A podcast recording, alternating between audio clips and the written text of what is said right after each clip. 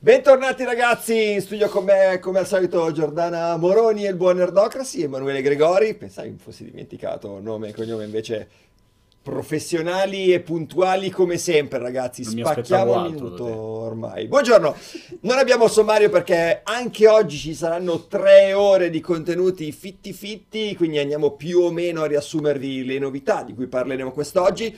In chat, come al solito, siete già tantissimi.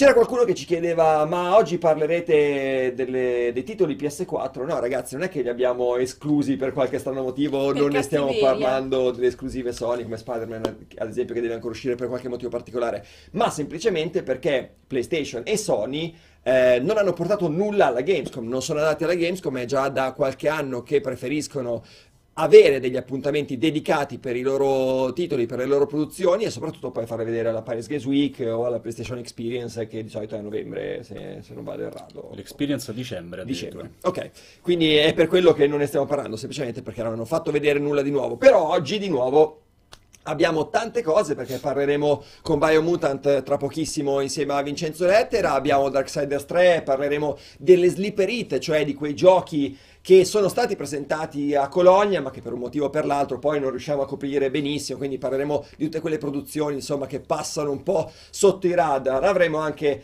Pierpaolo in collegamento con cui parleremo di Battlefield, di COD, di The Division, verrà Ligi come al solito nel suo collegamento sbuffando eh, e avendo fretta di scappare, con cui parleremo, lo scoprirete subito dopo Vincenzo di cosa parleremo con Aligi e poi insomma tanti altri argomenti, avremo anche Umberto Moioli in collegamento alla fine di questo cortocircuito. Direi che voi potete già cominciare a fare le domande pertinenti agli argomenti di oggi o insomma pertinenti alle discussioni sulla, sulla chat, eh, che noi li leggeremo non appena possibile, e introduciamo il primo argomento di oggi, come anticipato, che è Biomutant, eh, questo titolo arrivato un po' a sorpresa allo scorso E3, mostra- mostrato un po' all'improvviso, non se l'aspettava nessuno, invece che eh, si è dimostrato un titolo più che valido, insomma, Vincenzo l'ha provato, adesso arriverà in collegamento, eh, ma abbiamo visto un po' di gameplay in questi giorni, anche Joe, eh, non so se hai visto qualcosa Sì, assolutamente. ti è E, piaciuto. e secondo me era un po' il gioco. Ecco che intanto arriva Vince.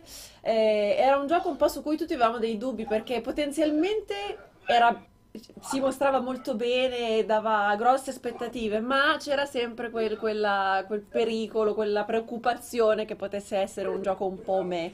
Ma adesso Vincenzo ci racconta se è un gioco me o se è un gioco valido. Vince, ci senti? Vince, Non ci sembrerebbe. È finito in verticale. Però in Secondo me questo è verticale è no. bellissimo. Esatto. Questo è un no. Questo no, questo sì. Comunque dicevamo, eh, ma hanno, eh, hanno fatto uscire, hanno scoperto più di 30 minuti di gameplay di Biomutant, in più Sì, tra Vincenzo le ne ha tre e eh, dell'altro, no?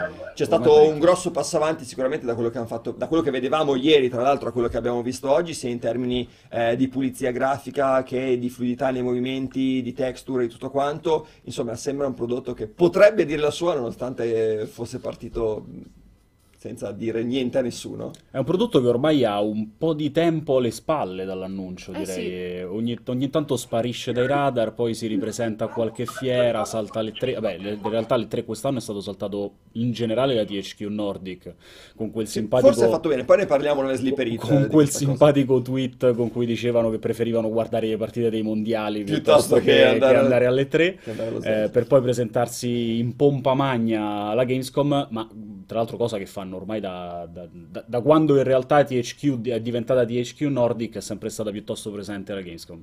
Eh, il titolo sembra parecchio interessante, tra l'altro noi avevamo visto un gameplay un paio di giorni fa se non sbaglio. Stiamo vedendo anche delle Eh, immagini, ecco, esatto. che queste sono quelle registrate da Vincenzo. Sono, queste è sono le gameplay nuovo. registrazioni, quelle che abbiamo visto oggi e, e che ci hanno fatto vedere tra l'altro un titolo che sembra ancora più rifinito e colorato di quanto non si potesse pensare da quei video che effettivamente, evidentemente erano stati acquisiti non esattamente al meglio. Sviluppato tra l'altro da un team eh, abbastanza ridotto a livello di, Sì, sì, di- sì, di personale, diciamo. Non parliamo di un gioco con un centinaio di persone alle spalle, ma di un team molto ridotto. Non credo che arrivi a 30 persone il team di... di- È un team di piccolo, ma è, è, è curiosa la scelta di fare poi un semi open world con la possibilità di girare per le varie zone riempito fino all'orlo di mostri. Noi avevamo visto un gameplay ieri, tra l'altro, in cui gli elementi dello scenario non erano propriamente bellissimi. Sembrava insomma una la solita produzione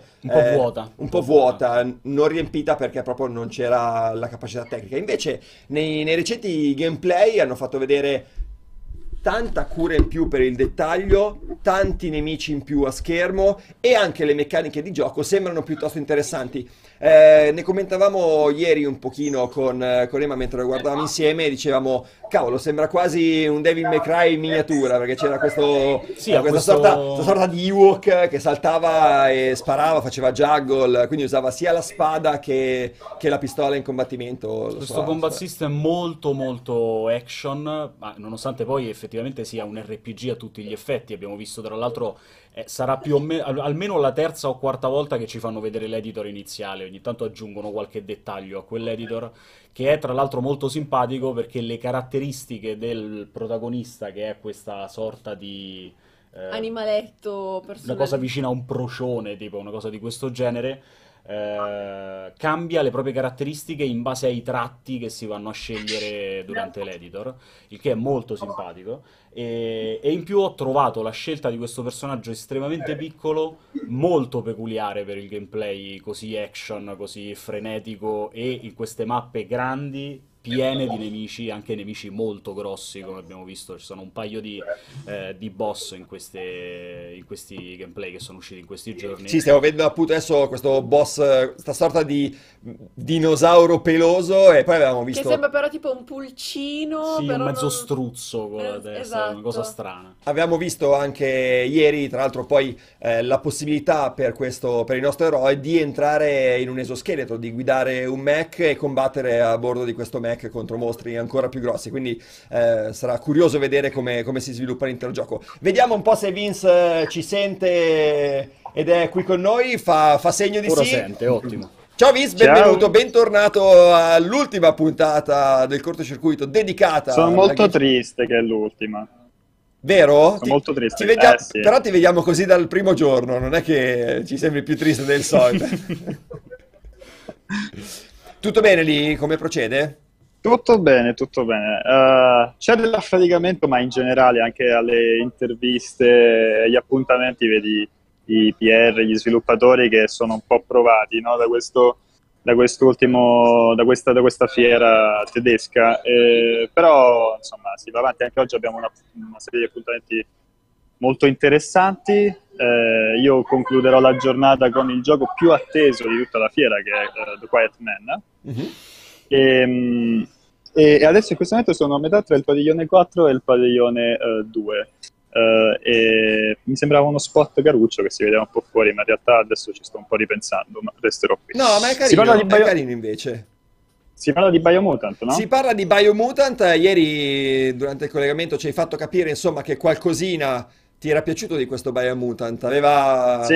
il tuo applauso, insomma, il tuo seal of approval di Vincenzo Lettera sul titolo.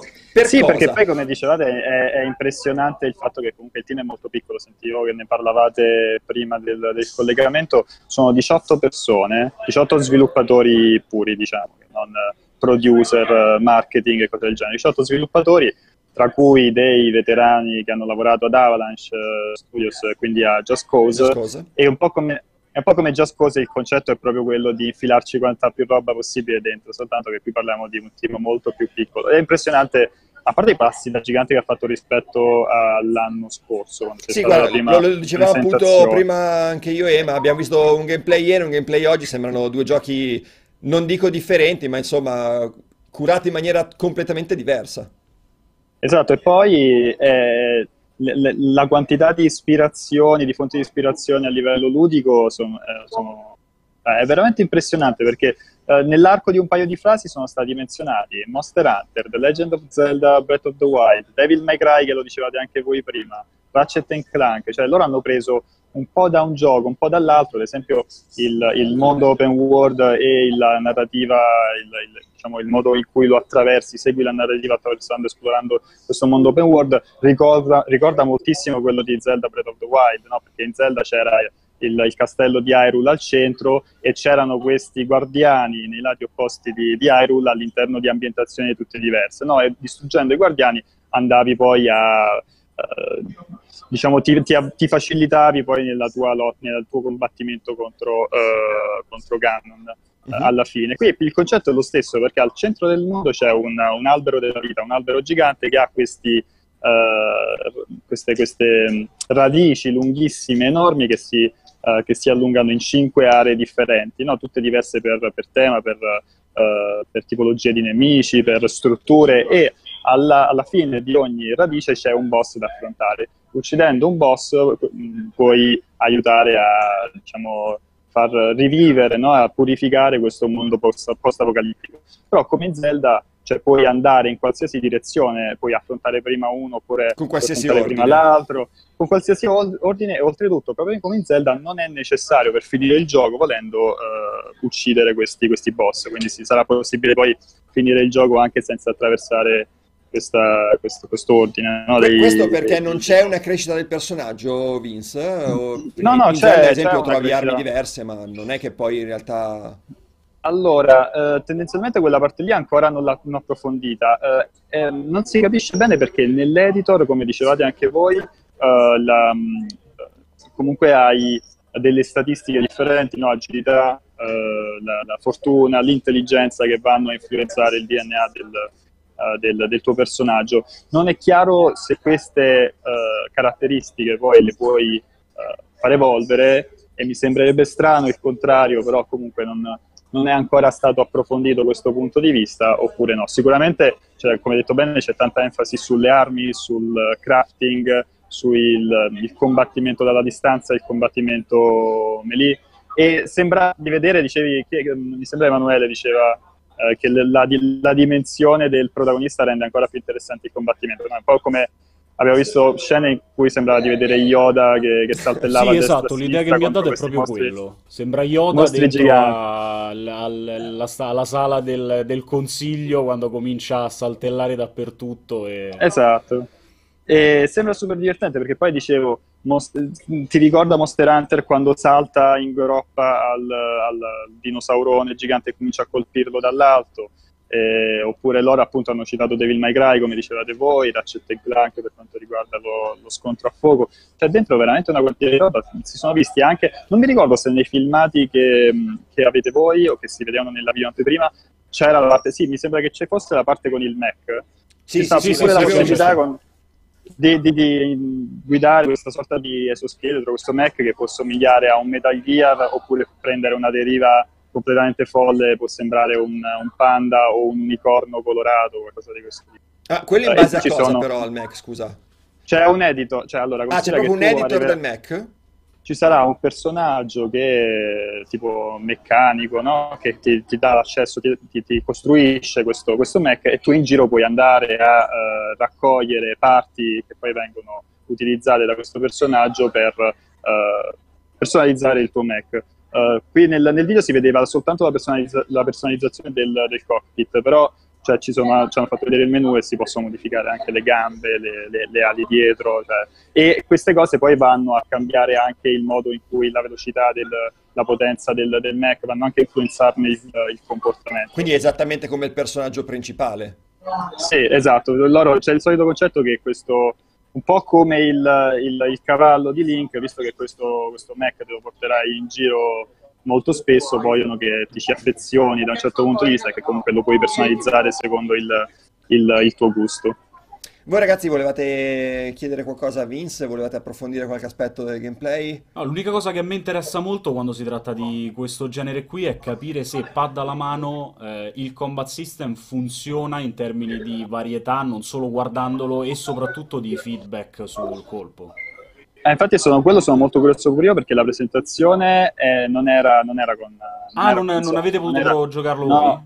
No, no, no, ah, l'ha giocato a fianco a noi il, lo sviluppatore eh, e quindi c'è, sai, c'è il, il, rischio che alla fine risulti un po' macchinoso, però sai anche quando vedi un filmato e e vedi un gioco dalle un action con delle animazioni estremamente fluide e ti dà l'impressione che sia anche divertente. Cioè, quando vedi un Devil May Cry, no? Cioè, tu Eh. vedi un filmato di.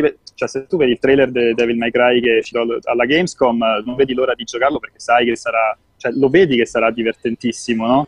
E questo ti dà un po' quell'impressione lì, cioè ti dà comunque delle, eh, de- de- delle sensazioni positive da quel punto di vista. E oltretutto è anche ottimo il fatto che THQ Nordic ehm, si è rivelata un- molto intelligente nel dire se noi pubblichiamo, eh, se noi facciamo crunch e pubblichiamo Biomutant durante questo periodo, da adesso a marzo, non se lo fila nessuno, cioè perché ci sono talmente tanti blockbuster, nomi grossi, perché che rischiano di, di metterlo in penombra. Quindi sapete che c'è, ha detto agli sviluppatori, prendetevi tutto il tempo fino a se- a- all'estate prossima, e intanto quindi loro quello che faranno da adesso alla prossima estate è ripulire il codice, ma soprattutto aggiungere contenuti, perché loro hanno detto che il gioco è praticamente feature complete, no? quindi adesso si tratta soltanto di fare polishing e arricchirlo il più possibile. Che è tantissimo video- di polishing per il mercato attuale, tra l'altro. Cioè, Però è Sì, molto è utile per tantissimo- un team, un team cioè- così piccolo. è un tempo infinito, una- cavolo. una- un, un anno, un anno- quasi un anno di, la- di lavoro per, per fare polishing e, e- e- chiudere, chiudere il gioco e arricchirlo è cioè, quello, que- quello che mi dà mi fa essere speranzoso da questo punto di vista e anzi se, cioè, se dovesse uscire un brutto prodotto sarebbe un enorme peccato perché cioè, sembra interessante adesso, c'è un anno a disposizione, il team si vede che comunque è in gamba, quindi potrebbe, cioè, potrebbe essere una delle sorprese del- dell'anno prossimo. Oltretutto in qualche, segu- in qualche eh, segmento dei, dei filmati che stanno uscendo in questi giorni si vede ancora qualche eh, ambientazione un po', un po' spoglia, no? che potrebbe essere l'unico eh, diciamo dubbio di Sì, questa, noi, noi di questa... i palazzi che ci sembravano un pochino, un pochino vuoti Sì, loro- intorno. Perché loro hanno, in questa demo che era presente qui, praticamente le missioni ti venivano, avevi già delle missioni, una lista di missioni da, da- da- da portare a termine di default, però in teoria le missioni ti vengono assegnate dai personaggi non giocanti e quindi ci saranno, ad esempio, tutte queste ambientazioni avranno dei personaggi, poi immagino lì per la struttura, per i palazzi ci sarà una cura maggiore, cioè verranno rifiniti, mi auguro. Uh, però se sembra una wasteland completamente vuota, in realtà loro dicono che anzi per loro è molto importante la questione dei personaggi non giocanti e quindi dovremmo vedere alla prossima demo, diciamo tra qualche mese, dovremmo vedere degli ambienti un po' più interessanti. Quello potrebbe essere veramente l'unico, l'unico dubbio, oltre al discorso del chissà come funziona per dalla mano e chissà se tutte queste meccaniche che ci infilano dentro alla fine si vengono, vengono proposte in maniera coerente, perché poi è pure quello il discorso che Zelda, che è stata una delle ispirazioni, partiva da poche semplici regole, no? Cioè da Sì. poche semplici meccaniche, da quelle due o tre meccaniche che però si andavano a diramare in un gameplay che pote- poteva essere molto più interessante e profondo. Uh, qui invece ci sono meccaniche che sembrano molto diverse da loro e che so- tra loro sono state prese da giochi diversi, quindi bisogna vedere Se come effettivamente saranno funziona. coniugate. Sì, esatto. Quindi Va hanno confermato seconda metà 2019, sicuramente non se ne parla Ah. prima del- della seconda metà. Sì, a noi hanno detto un vago estate 2019. Quindi arriverà agosto, magari prima di Sì, settembre. tra, per tra evitare- agosto e fine anno, insomma.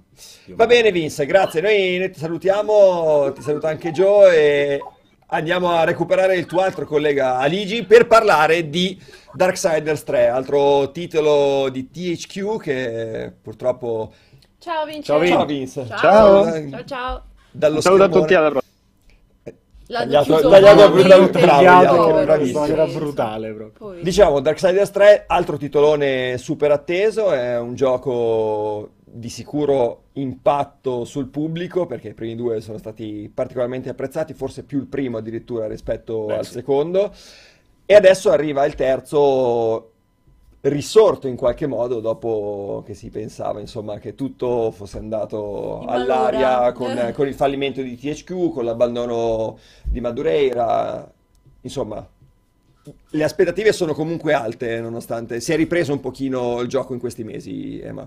Le aspettative sono alte sicuramente, io non sono, come ti ho detto in più di un'occasione, non sono tra quelli che lo vede così bene, ma solo da un punto di vista appunto estetico, visivo, perché non ho mai avuto la possibilità di testarlo fino adesso, al contrario invece di Aligi che è appena arrivato.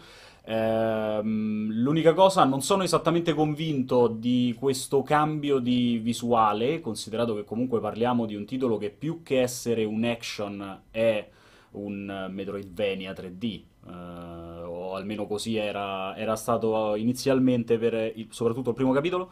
Uh, mi sembra che gli ambienti abbiano perso un po' di quel mordente che, e, e, i modelli un po' di quel mordente che comunque quel carattere che c'è, perché quando c'è Joe Mad di mezzo, quel carattere non manca mai.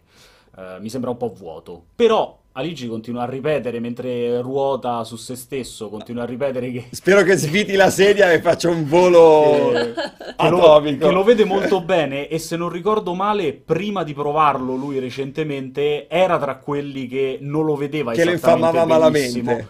Eh, quindi forse evidentemente poi va dalla mano le sensazioni cambiano molto. Mi sentite figliuoli voi? Ciao Pregi, ti sì. sentiamo, ti sentiamo. Ti sentiamo e sei in diretta con noi. Ah, racc- raccontaci un po' di questo Darksiders 3 che noi abbiamo visto solo eh, fi- nei filmati, l'abbiamo visto migliorare tanto nel corso degli ultimi mesi. Confermata la, la bella impressione che ti aveva fatto quando eri andato direttamente negli studi di sviluppatori? Sì, ma perché quando ero andato in Texas probabilmente io mi aspettavo veramente poco, anche perché i primi trailer secondo me hanno sbagliato proprio a livello di mostrarli. Hanno mostrato dei trailer che non vedere assolutamente del gioco e anzi sembrare eh, un prodotto veramente rozzo e inferiore per tanti aspetti a quello che erano eh, i primi due Darksiders che comunque erano che ormai hanno una certa età e quando vedi quel trailer lì e vedi che il prototipo alfa sembra una roba peggiore dei primi due, eh, chiaramente un po'. Eh, per quanto riguarda però la prova mi ha ribaltato completamente le aspettative perché eh, il bello dei Darksiders è Zelda-like, come ho detto più volte, e questo di eh, ibridare con dei generi più complessi, cioè eh, R, action, open world, eccetera. Come ha detto Emanuele, è un Metroidvania tridimensionale, quindi ha una mappa più contenuta, una durata più simile a quella del primo Darksiders, un level design nettamente intelligente e può concentrarsi su eh, combattimenti un po' più significativi, tra l'altro di difficoltà molto più elevata, eh, una mappa tutta da esplorare e i puzzle, che sono la cosa più bella. Pregi, eh, metti il microfono vicino un pochino alla bocca, che sennò ti si sente basso. Sì. Tieni più vicino. Sì, sì. Eh, dicevo, eh, mi senti adesso? Mi... Noi, noi, ti meglio, sentivamo meglio. bene, ma in chat eh, ti sentivano basso, quindi Va se, bene. se puoi alzare un po' la voce vicino dicevo... al microfono è a posto. Sì, sì, no, eh, appunto il fondamentale è che i puzzle sono numerosi, eh, sono molto intelligenti perché comunque vanno da delle difficoltà abbastanza bassine a roba sempre più complessa e in questo caso saranno divisi addirittura tra quattro abilità elementali diverse chiamate Hollow.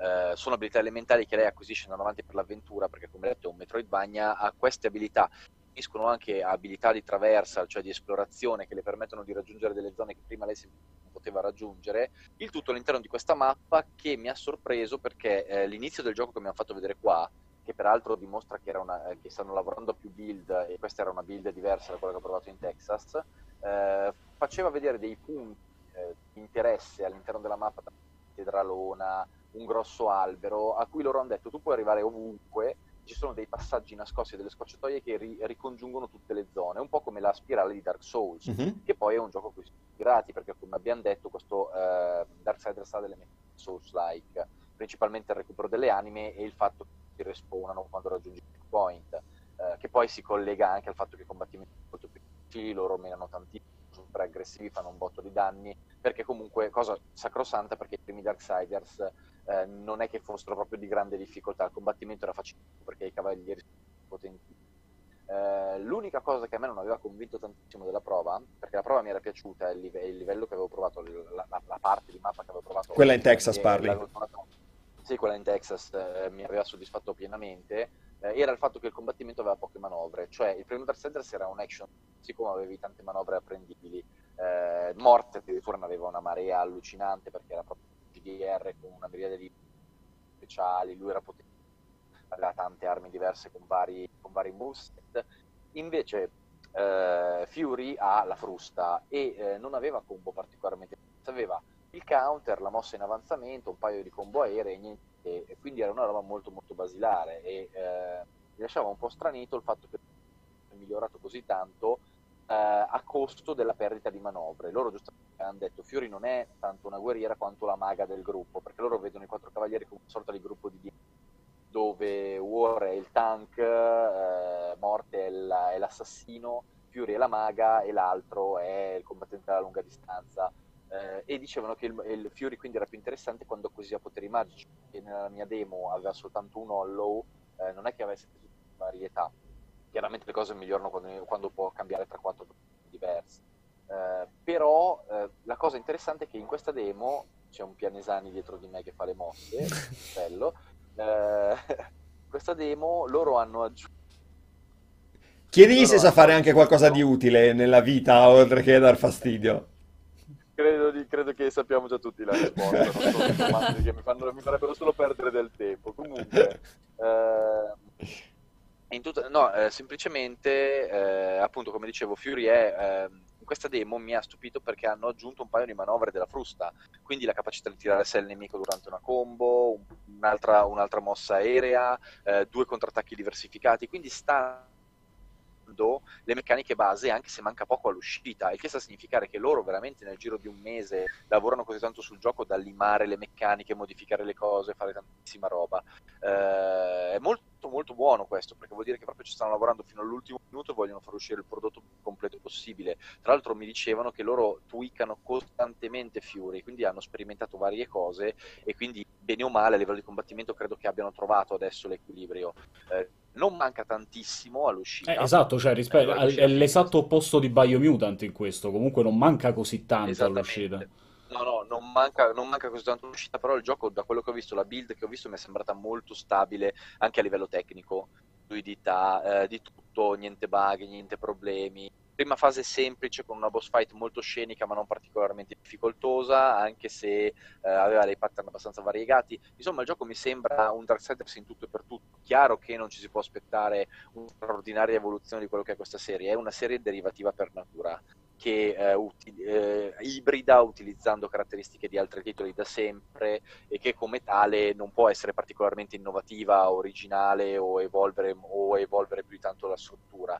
Però nel momento in cui mantiene queste basi e applica le sue formule nel modo migliore, per quanto mi riguarda rimane un gioco della Madonna. Eh, se Darksiders 3 è al livello dell'1 o del 2, per me è più che sufficiente perché l'1 e il 2 erano piaciuti tantissimo e mi piacerebbe davvero tanto vedere questa serie continuare, anche perché secondo me potrebbe essere una delle poche serie eh, con... Eh,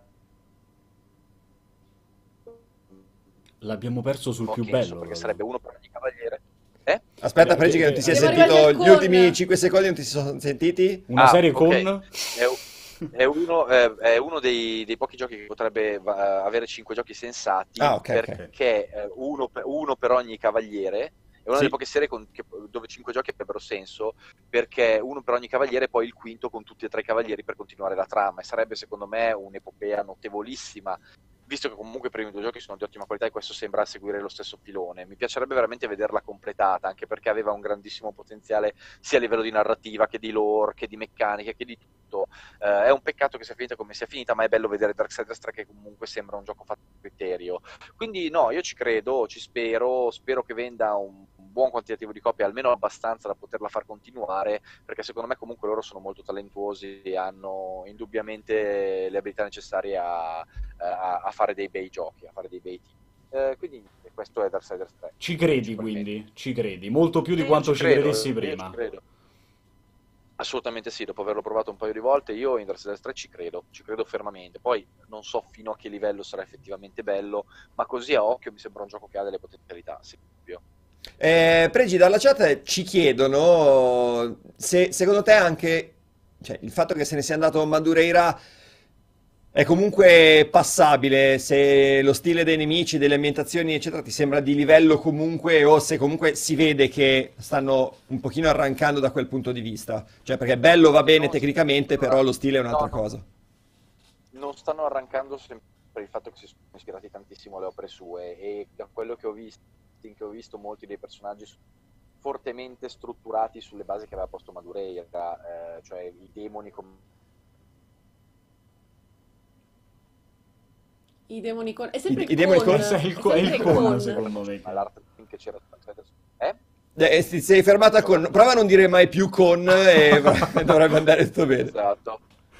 Fantastico. Allora, no, eh, Madureira non c'è più, ma c'è l'art, eh, l'art team dei, vecchi, dei due Darksiders. Ok, ok. Quindi, Quindi eh, gli, hanno, gli hanno preso i bozzetti lui, vecchi sostanzialmente.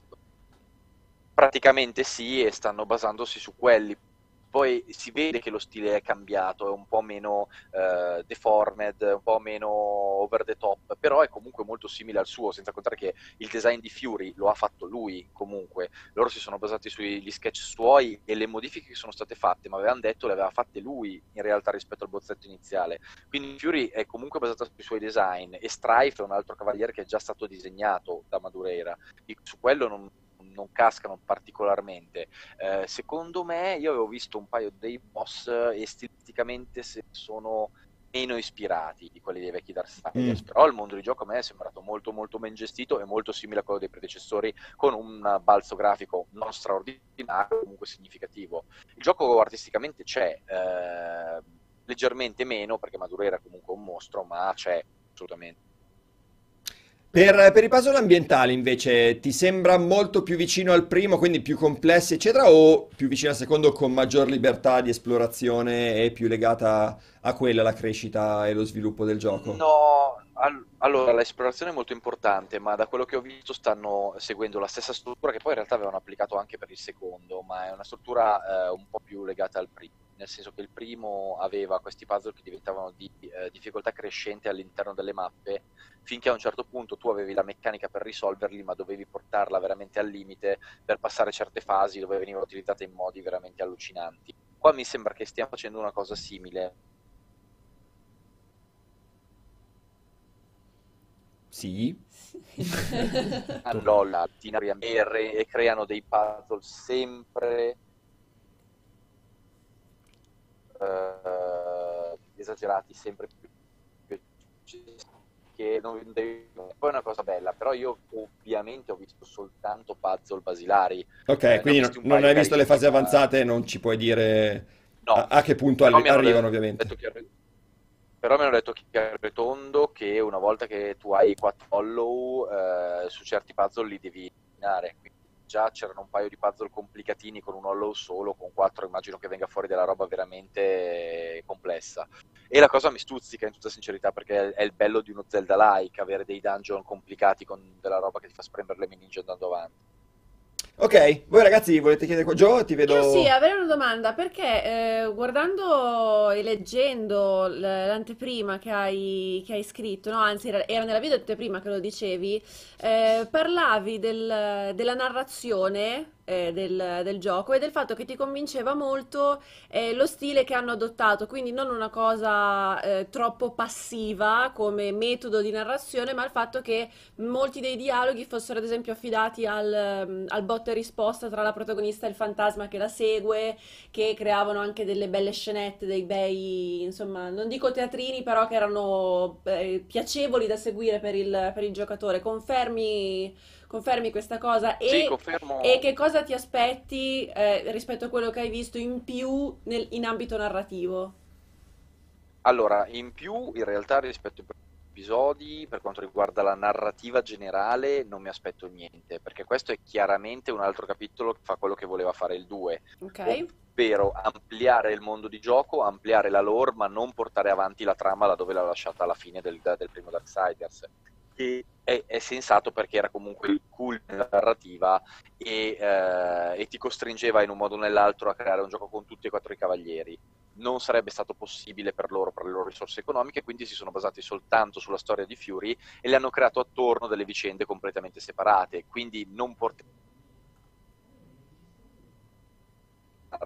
narrativa, nel senso God of War porta avanti una narrativa primaria, ma è un titolo che serve principalmente ad ambientarsi al mondo di gioco ed è molto costruito sulla caratterizzazione dei personaggi, la bellezza dei dialoghi eh, e la descrizione di quello che succede. Darksiders 3 mi sembra una cosa simile, loro voglio, hanno caratterizzato molto molto bene i boss, hanno caratterizzato molto molto bene Fury e ci sono continui scambi di battute tra lei e lo, il Wright che la, che la, segue, che l'accompagna e anche gli NPC che l'accompagna esatto eh, e anche gli NPC boss hanno una personalità, gli NPC hanno una personalità, quindi secondo me questo è il modo giusto di gestirla, nel momento in cui non hai una narrativa che può avanzare quello che è il fulcro della vicenda principale, devi gestirtela sui personaggi. Uh-huh. e a loro secondo me scrivono molto bene perché come dicevo hanno uno stile che ricorda alla lontana Legacy of Kane, un po' più aulico del normale, sono personaggi che parlano da, da, da cavalieri come, okay. come antichi condottieri, questa cosa qua è piuttosto interessante non siamo ovviamente a livelli di Legacy of Kane perché cacchio Soul River a mio parere rimane ancora eh, uno dei picchi più alti, però diciamo che eh, è sicuramente... Si sono dati da fare, insomma. Sì, sì, assolutamente. Va bene, ok, Pregi, noi ti lasciamo andare ai tuoi prossimi appuntamenti. Non so se ci sarai questa sera alle 18 nel multiplayer risponde dalla Tedeschia. Sì, sì, saremmo tutti qua anche perché finiamo proprio tutti alle 18, salvo ritardi, dovrei arrivare comunque in sala stampa. Ci vediamo dopo. Ok, quindi ragazzi, se Ciao. dalla chat avete ciao. qualche altra domanda, giornata, lo ciao. recuperate alle 18 dal multiplayer risponde.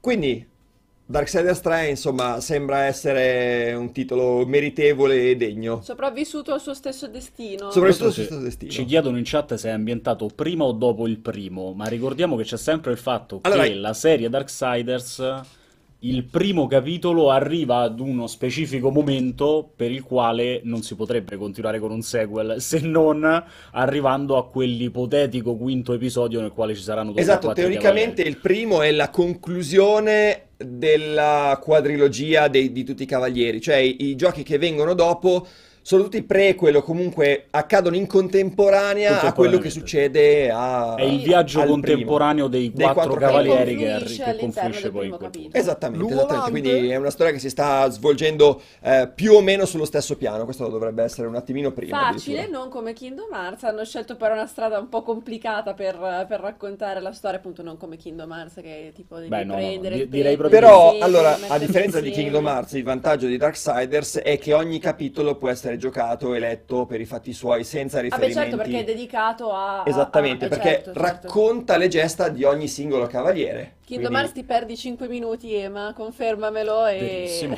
verissimo. Lo dico, lo dico- nulla, lo dico vabbè. con estrema, con estrema tranquillità, è così. È un titolo che richiede una certa dedizione e attenzione. Il prossimo cavaliere, lo diciamo per chi non lo dovesse sapere o comunque non ha seguito la storia di Darksiders, eh, sarà eh, Pestilenza, dovrebbe essere Pestilenza a cavallo e armato con eh, le sue pistole. Pistole che tra l'altro trovava guerra nel, nel primo, quindi anche Sì. Lì vedremo come, come usciranno da questa Cambiando cosa. quindi a quel punto, tra l'altro, pure parecchio il gameplay. Perché Potrebbe diventare un TPS beh, all'improvviso esatto, un TPS. sarebbe una cosa Un TPS super- con i puzzle. Super interessante, un TPS con i puzzle, bellissimo. No, speriamo che facciano insomma qualcosa di originale per arrivare poi al quinto capitolo in cui ci sarà la reunion eh, gigante dei quattro cavalieri dell'Apocalisse con eh, il più grande caos eh, insomma della serie. Io sono moderatamente esaltato per questa per Darksiders, per, per l'intera serie. Soprattutto per l'action figure che tu speri sempre ti porti a Ligi. No, purtroppo non ci spero perché conosco quel cane maledetto e so benissimo, E sai che è molto generoso e Non ben è disposto generoso, nei confronti del prossimo. soprattutto miei, Tra l'altro, soprattutto giustamente ci ricordano che è conflitto, non pestilenza, perché i Conflitto. quattro cavalieri sono cambiati rispetto a quelli Giusto, perché non sono quelli Non sono storici. quelli storici.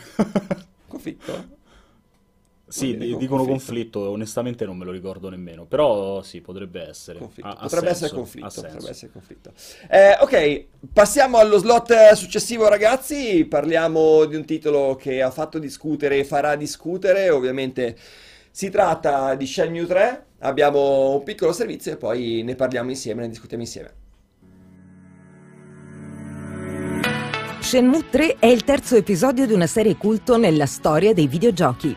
Il primo capitolo ha esordito sullo sfortunato Sega Dreamcast nel lontano 1999 e dopo l'abbandono del mercato hardware della casa nipponica la saga è però finita nel dimenticatoio e i fan avevano perso le speranze di vedere la fine della storia del protagonista, Ryo Azuki. Tutto però è cambiato con un annuncio a sorpresa alle 3 del 2015, quando il creatore della serie, Yu Suzuki, ha presentato una campagna Kickstarter per pubblicare Shenmue 3. Suzuki non ha però intenzione di comprimere la storia nelle 30 ore necessarie a completare Shenmue 3 e ha fatto sapere di volerla continuare con un eventuale quarto capitolo. Il sistema di combattimento è stato ricostruito da zero e non utilizzerà lo storico Virtua Engine che veniva usato nei primi capitoli. È previsto anche un sistema che consenta di comunicare via telefono con i personaggi di Shenmue e Shenmue 2. Per questo gli sviluppatori hanno cercato di ricontattare quanti più doppiatori originali possibile, anche se alcuni non erano più disponibili.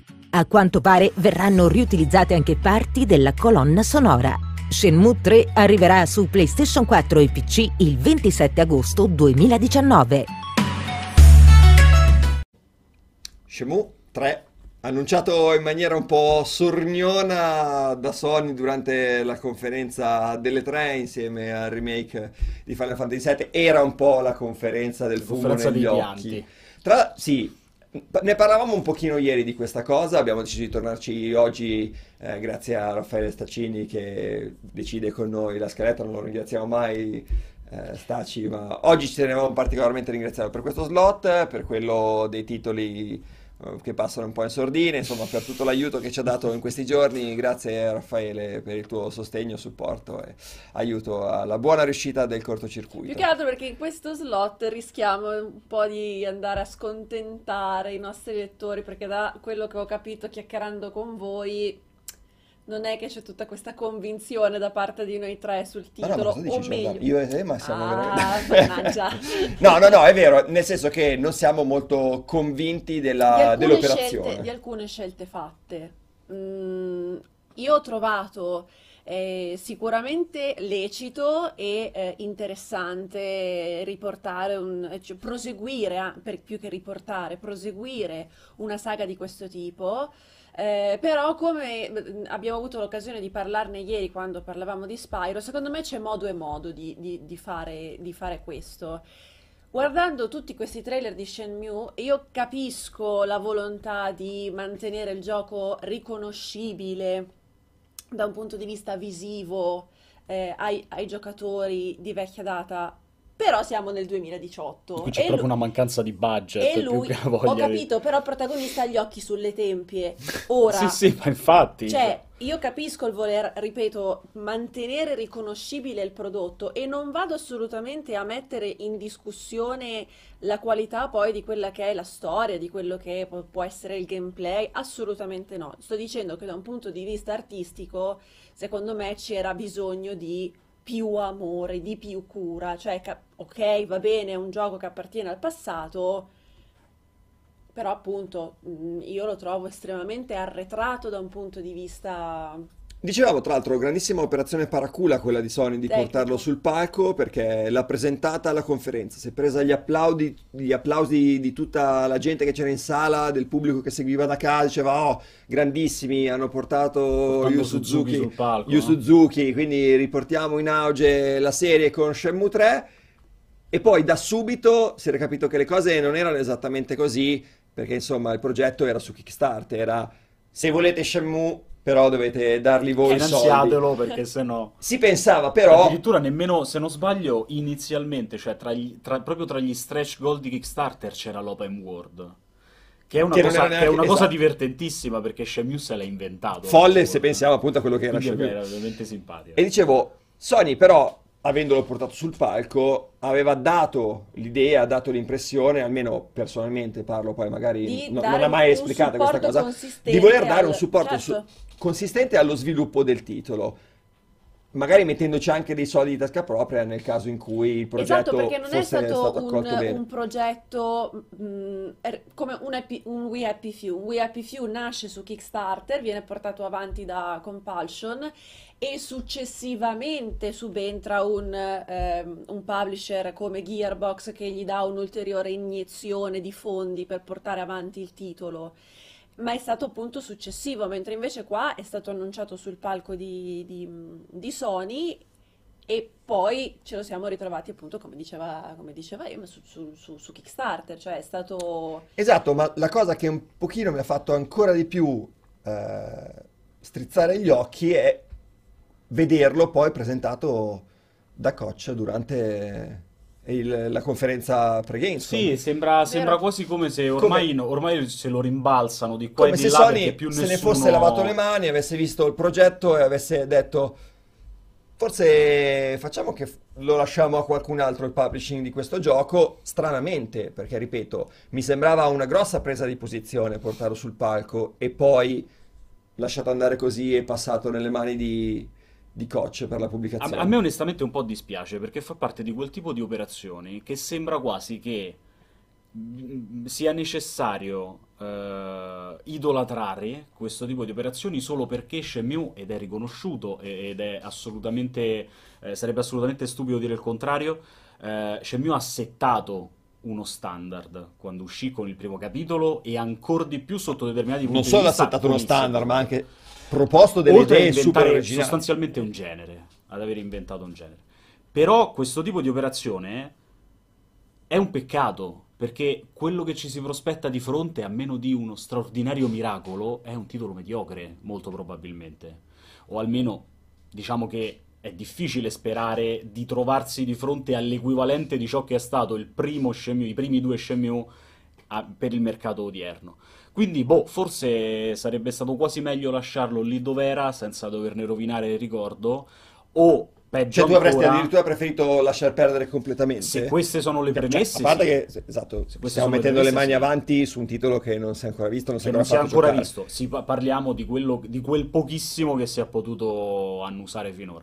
Eh, avrei preferito che restasse lì dove era nei- negli splendidi ricordi di tutti quei pochi, in realtà, che hanno avuto il piacere di, di provarlo, eh, di giocarlo a, a suo tempo, ormai una- quasi vent'anni fa, perché parliamo di un titolo del 2000, se non sbaglio, 99, 99, sì. 2000. 99. Eh, e con il rischio, tra l'altro, appunto di, di- di- fare ciò che già stiamo vedendo in questi giorni, cioè aizzare quella parte di popolo che solo perché c'è scritto Shenmue dovrà necessariamente essere un capolavoro e non si può andare contro e dire nulla di male solo perché si chiama Shenmue. E questo tipo di, eh, di- di- di- nazismo è- è uno dei mali dell'industria. È assolutamente controproducente per una produzione che lascia comunque trasparire dei dubbi su chiunque sia un attimo obiettivo. E io mi chiedo a quel punto ehm, come sia possibile che sia stato autorizzato un filmato con quelle problematiche tecniche da mostrare in apertura Che di aveva qualche, qualche calo di frame rate. Che aveva qualche appunto- calo di frame rate, che non sembrava ancora messo a puntino, insomma, quelle erano immagini scelte, non c'era qualcuno sul palco che lo stava giocando, eccetera, capito? No, esatto, non era l'inconveniente tecnico della presentazione Bravissima. Era un prodotto preconfezionato mostrato al pubblico e nonostante questo mostrava delle problematiche tecniche piuttosto evidenti, quindi o il progetto è veramente indietro e quindi dovrà essere rimandato per forza di cose. O qualcuno sì. è stato licenziato. o qualcuno è stato licenziato. Il problema è che, come dicevamo, è un progetto che il pubblico sta attendendo tantissimo, a, a cui il pubblico è Ma che veramente l'attenzione attaccato. sia, sia esagerata intorno a Shenmue 3 non c'è dubbio. E tra l'altro, una cosa che leggevo prima mentre parlava Emma, se mi avete visto con eh, il volto chinato perché stavo leggendo i commenti, c'era un lettore che ehm, diceva senza un grosso budget è impossibile aspettarsi un miracolo tecnico eh, da parte del, del team di sviluppo. Eh, però, cioè, per me questa cosa è un po', non dico problematica, però eh, allora mi stai dicendo che i- i- l'intera struttura di, ehm, di cassa su cui tu hai basato il progetto è sbagliata, nel senso un Crash, uno Spyro pagati da Activision e sviluppati da Vicarious e Toys for Bob hanno, allora non dico che siano costati tantissimo, ma c'è, secondo me è stato un grosso supporto per quanto riguarda i fondi e i giochi ne hanno beneficiato da un punto di vista tecnico e grafico incredibilmente. Ora, non dico che il titolo doveva essere completamente snaturato, eh, mi spiace battere su, su questo punto, che però per me rimane abbastanza mm, assurdo.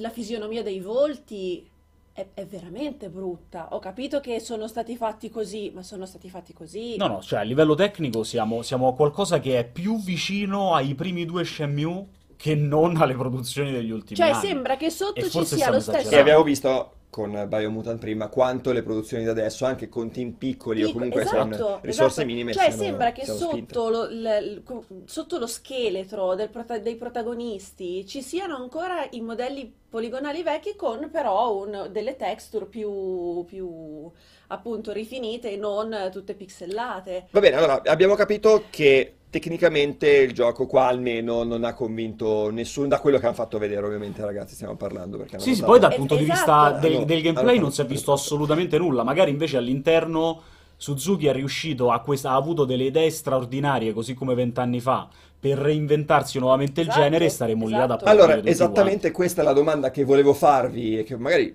la passo anche in chat eh, in linea generale.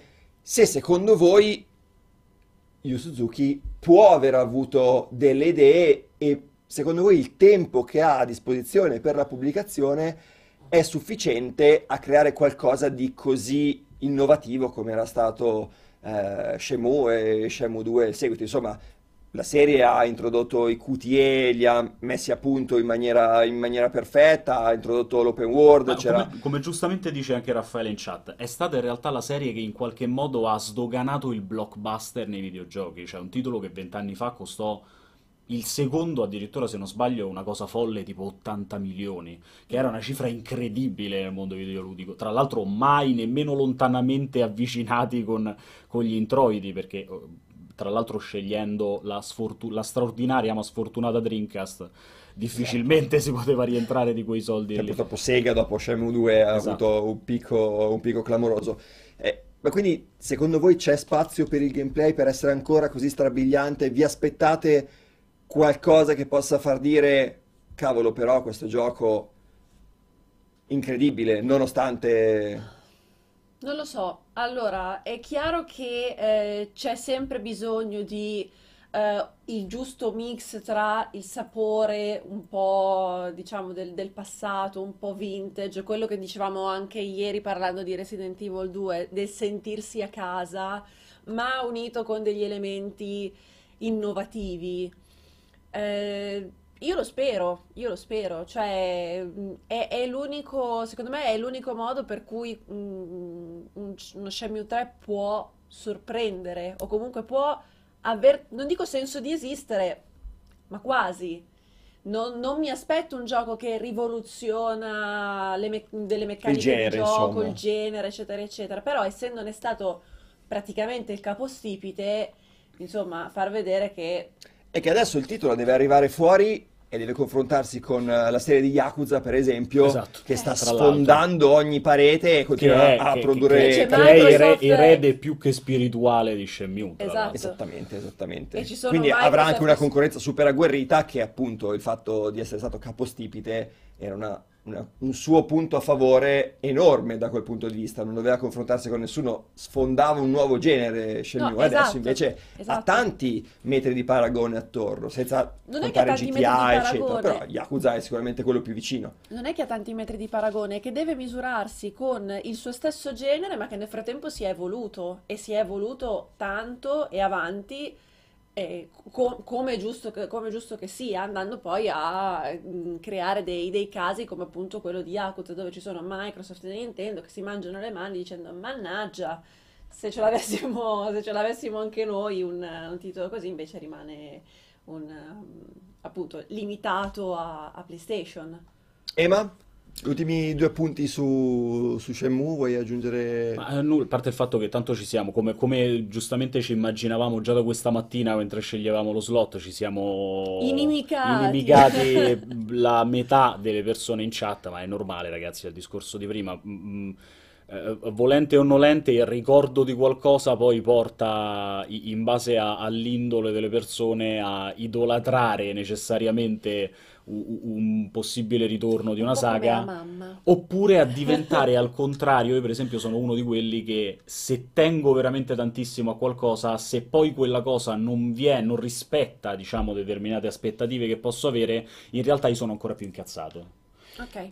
La, la, vivo in questo modo. Di conseguenza mi dispiace, cioè, secondo me è un gran peccato l'idea che questo Shenmue possa non essere all'altezza del suo stesso nome. Poi, eh, come detto prima, se si tratterà di giocare un titolo tecnicamente brutto, ragazzi, cioè, ce, ce, credo che ce lo possiamo dire senza offendere nessuno, che è brutto tecnicamente, ma... Per quello che, che si è visto, ovviamente. Esatto, ma eh, quello si è visto fino a... e basta, ma che poi pad alla mano resta comunque, si conferma un titolo straordinario, un open world stupendo, artisticamente comunque importante, con dei begli scorci, con una gran storia, perché poi puntava tantissimo su questo eh, e, e, diciamo una profondità in termini di, di, di, gameplay e narrativa interessante, ce lo giocheremo lo stesso, chi se ne frega che sia brutto graficamente poi.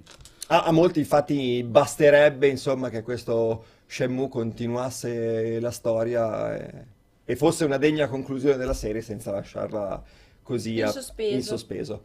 Va bene, direi che abbiamo parlato a sufficienza di Shenmue, possiamo parlare, possiamo parlare ora e passare al prossimo slot, eh, discutiamo di Twin Mirror, un titolo che magari non, non tutti conoscono, ve lo introduciamo con questo piccolo servizio a cura di Emanuele Gregori.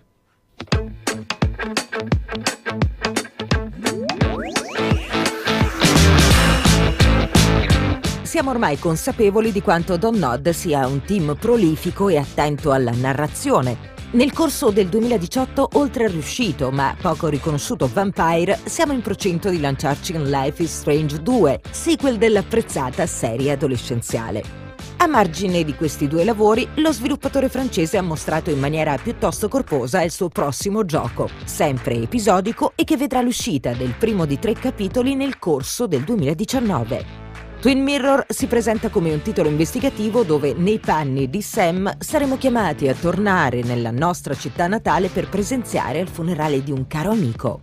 Dopo essersi risvegliato in una stanza d'albergo ricoperto di sangue, Sam capirà di dover risolvere il mistero che lo circonda interfacciandosi con il suo doppio, una figura eccentrica e fuorviante, una sorta di voce nella sua coscienza.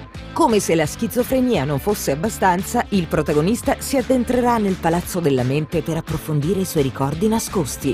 Questo rappresenta il vero fulcro del gameplay, fatto di sezioni oniriche e ricerca di indizi utili a ricostruire, tramite l'interazione con gli elementi della realtà, gli eventi accaduti e dei quali Sam non ricorda nulla. Considerata l'innata capacità del team a raccontare storie, siamo curiosi di scoprire cosa avrà da regalarci Twin Mirror in arrivo su PC, PlayStation 4 e Xbox One nel 2019.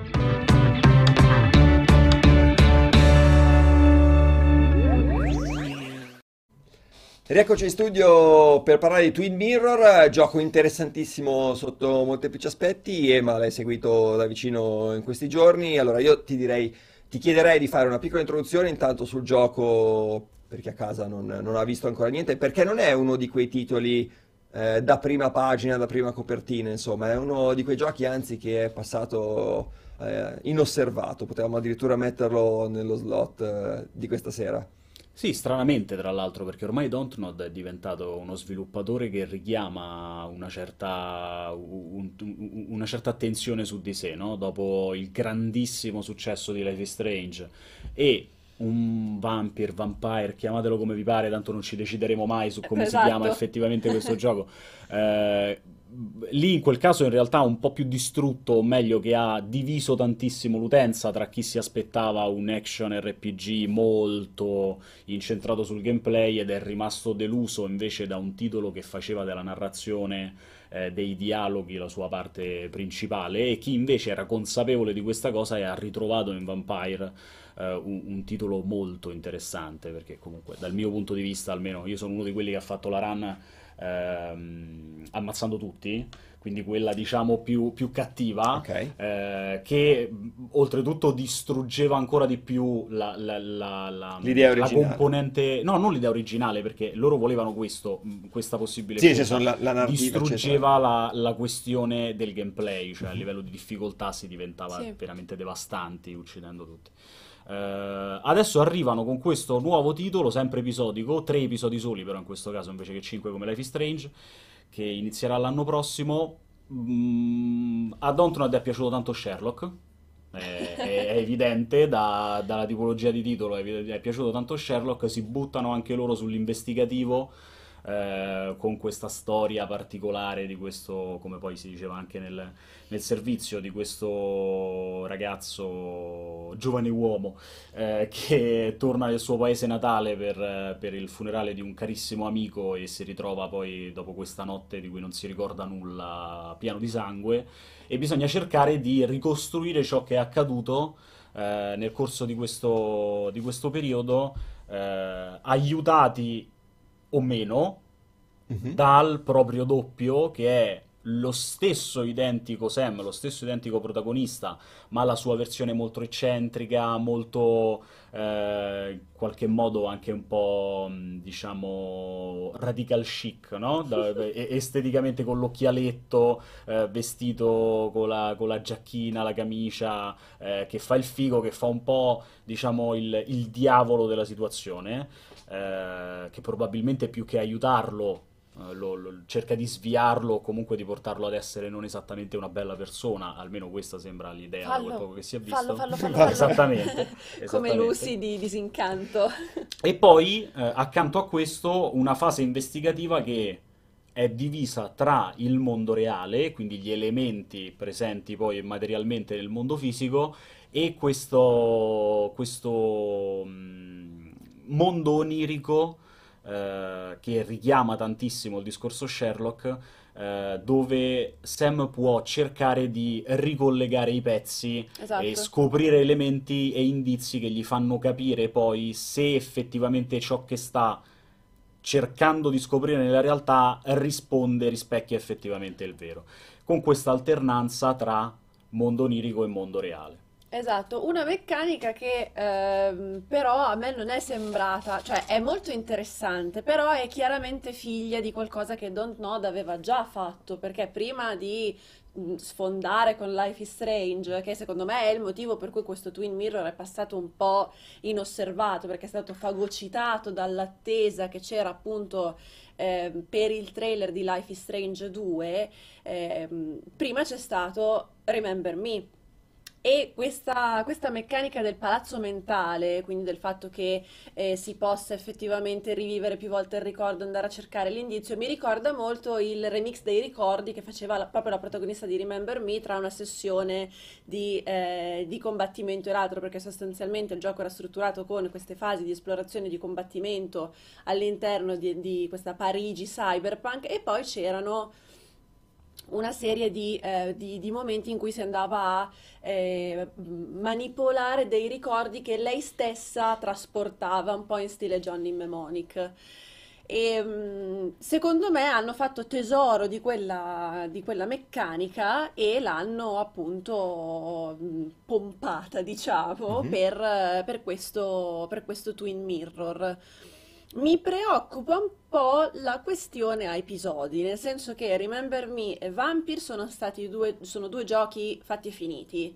Life is Strange ha questa soluzione ad episodi, non vorrei che Don't Nod si ehm, posasse un po' troppo su questa soluzione del rilascio. Ehm, episodico di... Cioè, no, no, non, eh, non, vorrei vedere una Don't Nod come una Telltale che fa solo quel genere di giochi. Che era un po' la stessa cosa che dicevamo ieri per Supermassive. Insomma, esatto, anche perché è, è, un team di sviluppo che nel bene e nel male, eh, nonostante tutti i, i limiti che eh, il, i loro giochi nel corso degli anni hanno avuto, sono estremamente eclettici, cioè sono passati da un gioco d'azione con combattimenti quasi hack and slash, perché poi c'era tutto, all'interno di Remember Me, di Remember Me c'era tutta questa ehm, parte dedicata al laboratorio delle combo molto interessante, con ambientazione cyberpunk. Poi hanno fatto Life is Strange, che è un uh, teen drama, però con elementi thriller uh, abbastanza marcati, specialmente nella, nella, fase finale. Poi sono passati a un RPG eh, ad ambientazione storica eh, completamente diverso per arrivare poi a questo Twin Mirror. Cioè, io vorrei che loro continuassero a mantenere questa varietà e soprattutto questa, eh, que- queste formule eh, ibride, quindi un po' episodi e un po' un un gioco fatto e finito. Ho grandi aspettative per questo Twin Mirror, io sono rimasta come ma eh, per, mi pare di capire mentre ne, mentre ne, parlavi che ti è piaciuto Vampire. Assolutamente sì. A me è piaciuto tantissimo, io a differenza tua ho cercato di giocarlo nel modo più conservativo possibile, è una fatica incredibile cercare di mantenere tutti i, mm, dice, tutti i quartieri in salute, tutti vivi, eccetera, eccetera, poi alla fine... Eh, è andata a finire molto male, è stato un, un effetto domino di disastro che si è abbattuto sulla, sulla, sulla città. E ma criticità del progetto secondo te? Criticità, allora da una parte, eh, come dicevamo tra l'altro mentre c'era il, il servizio con Giordana, il protagonista non sembra esattamente questo, questo esempio di carisma, No, eh, per quel poco che si è visto finora, eh, soprattutto a confronto con... eh, non ricordo tra l'altro la, Il la ragazza, la anche la ragazza di, di Remember Me, non ricordo ah, il non nome. mi ricordo poi il nome della Eh, protagonista. ma lei comunque era un bel personaggio Sì, innestato, lei era i- molto i- carismatica. quella Nio Parigi molto figa tra l'altro come realizzazione. Mi ricordo le Eh, della protagonista. Vero? Vero anche. no. Eh, Max, Max e Chloe, e Chloe, vabbè, eh, cioè, nel senso l'hanno più o meno amati, tu- amate tutti quelli che, che hanno giocato Life is Strange. Lo stesso Dottor Reed, Jonathan, se non sbaglio, Jonathan. Jonathan Reed, è un gran bel personaggio e le possibilità eh, narrative, i cambi di, di- di- di- diciamo, di approccio al- alla, al- alla Londra, alla sua Londra erano molto interessanti.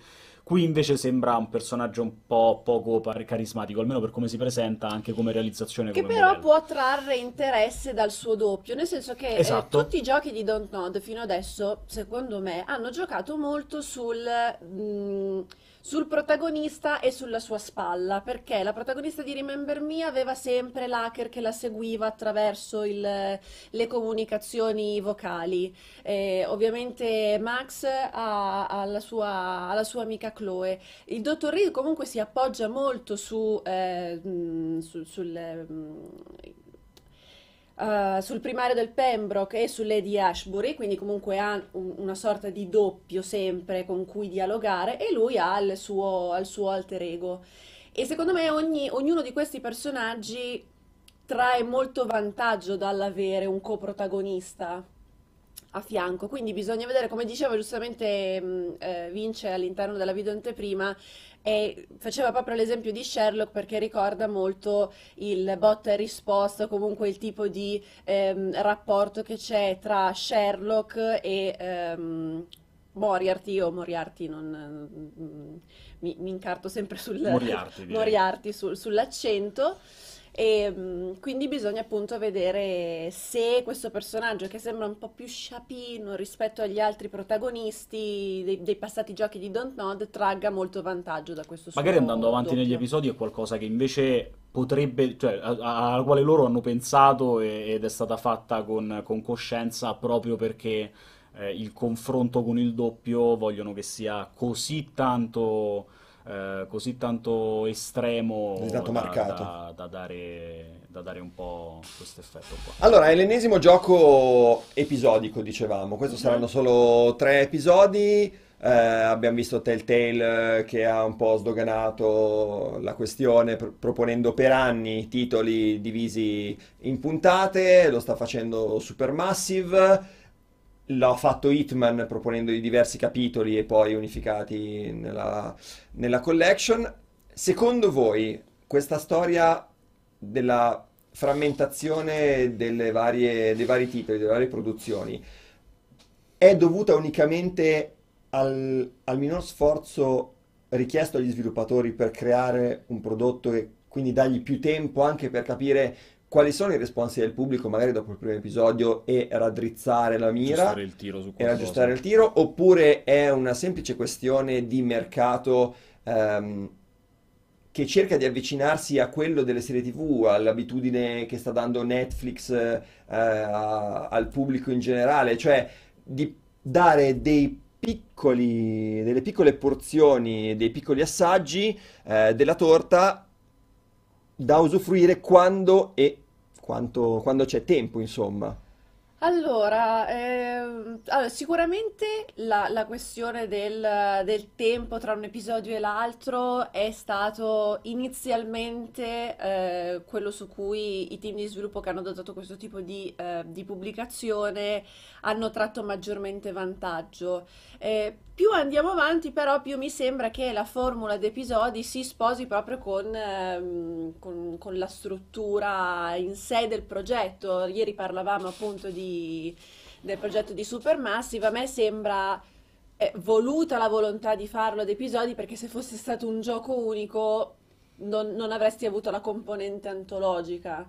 Per quanto riguarda poi... Quella di Supermassive ovviamente, certo. Sì, di Supermassive. Per quanto riguarda poi la questione di, di mercato, eh, il, il problema fondamentale è che è giusto paragonarlo a- alle serie TV, però ricordiamoci che le serie TV, un un- un, eh, una piattaforma come Netflix, hanno un metodo di pagamento completamente diverso, nel senso io pago un abbonamento per Netflix e usufruisco di un tot di prodotti, qua invece pago un season pass per avere un- un- una serie di episodi e basta. Io spero che questi progetti portino una riflessione proprio sul punto di vista di come viene proposto il prodotto, anche mm, in una- in un'ottica proprio di servizi, ne parlavamo eh, quando abbiamo citato Microsoft in questi giorni. Io credo che il mercato si debba spingere su un tipo di soluzione, di piattaforme con abbonamenti piuttosto che vendere il singolo gioco, il singolo prodotto. Questi sono mh, titoli che si sposano molto bene. È chiaro che è molto utopica come cosa, anche perché poi ogni publisher tende ad avere la sua piattaforma invece di avere uno store unificato come può essere uno Steam. Ecco. Allora, ne parlavamo con Ema, ehm, c'è anche tanta gente che però perde il filo con le produzioni così frastagliate nei videogiochi, perché E certo. Netflix ti propone, è vero che ti propone eh, una serie suddivisa in 20, 30, Però poi 40 ti fai il episodi. binge, te la guardi tutta di fila. Però hai a disposizione tutti i 20, Eh, certo. 30 episodi, cioè magari ci sono le, le serie in via di evoluzione come Game of Thrones per esempio, che devi aspettare la nuova stagione, però hai la possibilità di avere comunque un pacchetto completo che racchiuda il 10, 15, 15 episodi. Anche quelle che non escono ormai tutte insieme, stile Netflix, comunque è un'attesa che al massimo è di una settimana. Esatto, una settimana tra un episodio e l'altro. Qua parliamo di mesi tra un, un gioco e un altro, con il rischio grossissimo, per quello che mi riguarda, un po' di uscire dal personaggio, eh, di uscire dall'atmosfera del titolo, e un po' è quello di dimenticarsi proprio la storia, i dettagli, perché questo genere di produzioni lavora tanto eh, sullo specifico, cioè su quella parte magari detta e non detta, da leggere tra le righe, che sicuramente poi si perde se giochi il primo capitolo a gennaio e quello dopo te lo vai a giocare in È estate. un po' una zappa, un po' darsi la zappa sui piedi per quanto riguarda la, proprio la vendita e la distribuzione del gioco. Io, ad esempio, i titoli di, mh, di Telltale, eh, il mio preferito rimane The Wolf Among Us, l'ho giocato quando c'erano, pagando il Season Pass, ma quando c'erano già tutti gli episodi. Idem la prima stagione di The Walking Dead, idem la prima stagione di, di Game of Thrones, cioè deve esserci il, il- il- subito dopo l'episodio, cioè lo giochi a episodi, ma magari nel giro di una settimana. Soprattutto quando chiudono paio di con, con i cliffhanger come i giochi Telltale, Esatto. che ti lasciano lì col fiato sospeso e poi di aspettare un mese o, o- o più. Un mese quando dice molto molto Quando Molto dice bene. bene, esatto. aspettare un mese o più per vedere poi come continua, perdendo tutto l'hype, tutto l'interesse che il cliffhanger ti aveva generato. La fine del primo episodio di The Wolf Among Us, che vabbè, non- anche se è un gioco un po' di, di qualche anno fa, no- non dirò, se- non so se voi l'avete giocato, rimani così e dici, beh, bello. L'unica altra serie Telltale dopo la prima stagione di The Walking Dead che secondo me era veramente ben fatta. The Wolf Among Us. Sì. Io pianto tantissimo alla fine. Poi forse vediamo perché la quarta è iniziata bene. La quarta e ultima stagione di The Walking Dead è Ah, io ho apprezzato anche, anche la seconda, eh, Clementine. Sì? Sì, ci sono... La sì. terza è meglio che la cancelliamo dalla faccia della terra. Andiamo. E c'è anche la questione prezzo, ovviamente, non sappiamo ancora quanto sarà venduto questo, questo singolo episodio, non so se l'hanno Io voglio, ufficializzato. vog- voglio fare un, un bingo totale del prezzo, secondo me sarà un 15 euro a episodio, con un season pass che non supera i 60 euro. Allora, mi sembri francamente forse troppo ottimista, perché 15 euro mi sembra poco per una produzione del genere. Secondo me 15, 15 euro a episodio? 15 Eh, no, euro a episodio. Eh, Io, io ho considerato che, sa- che sono, sono tre episodi soli. Avresti sparato almeno 30-40? No, no, no, di meno. Di meno addirittura? Per me sono sono tipo episodi, ragazzi, 15,99 ad episodio, season pass 59,99. Life is Strange, se non sbaglio, non vorrei dire una stronzata, Era ma credo 13, che 12, 13. 5 episodi siano venduti a 35? Magari in chat mi, me lo confermeranno. La seconda stagione, così come la prima.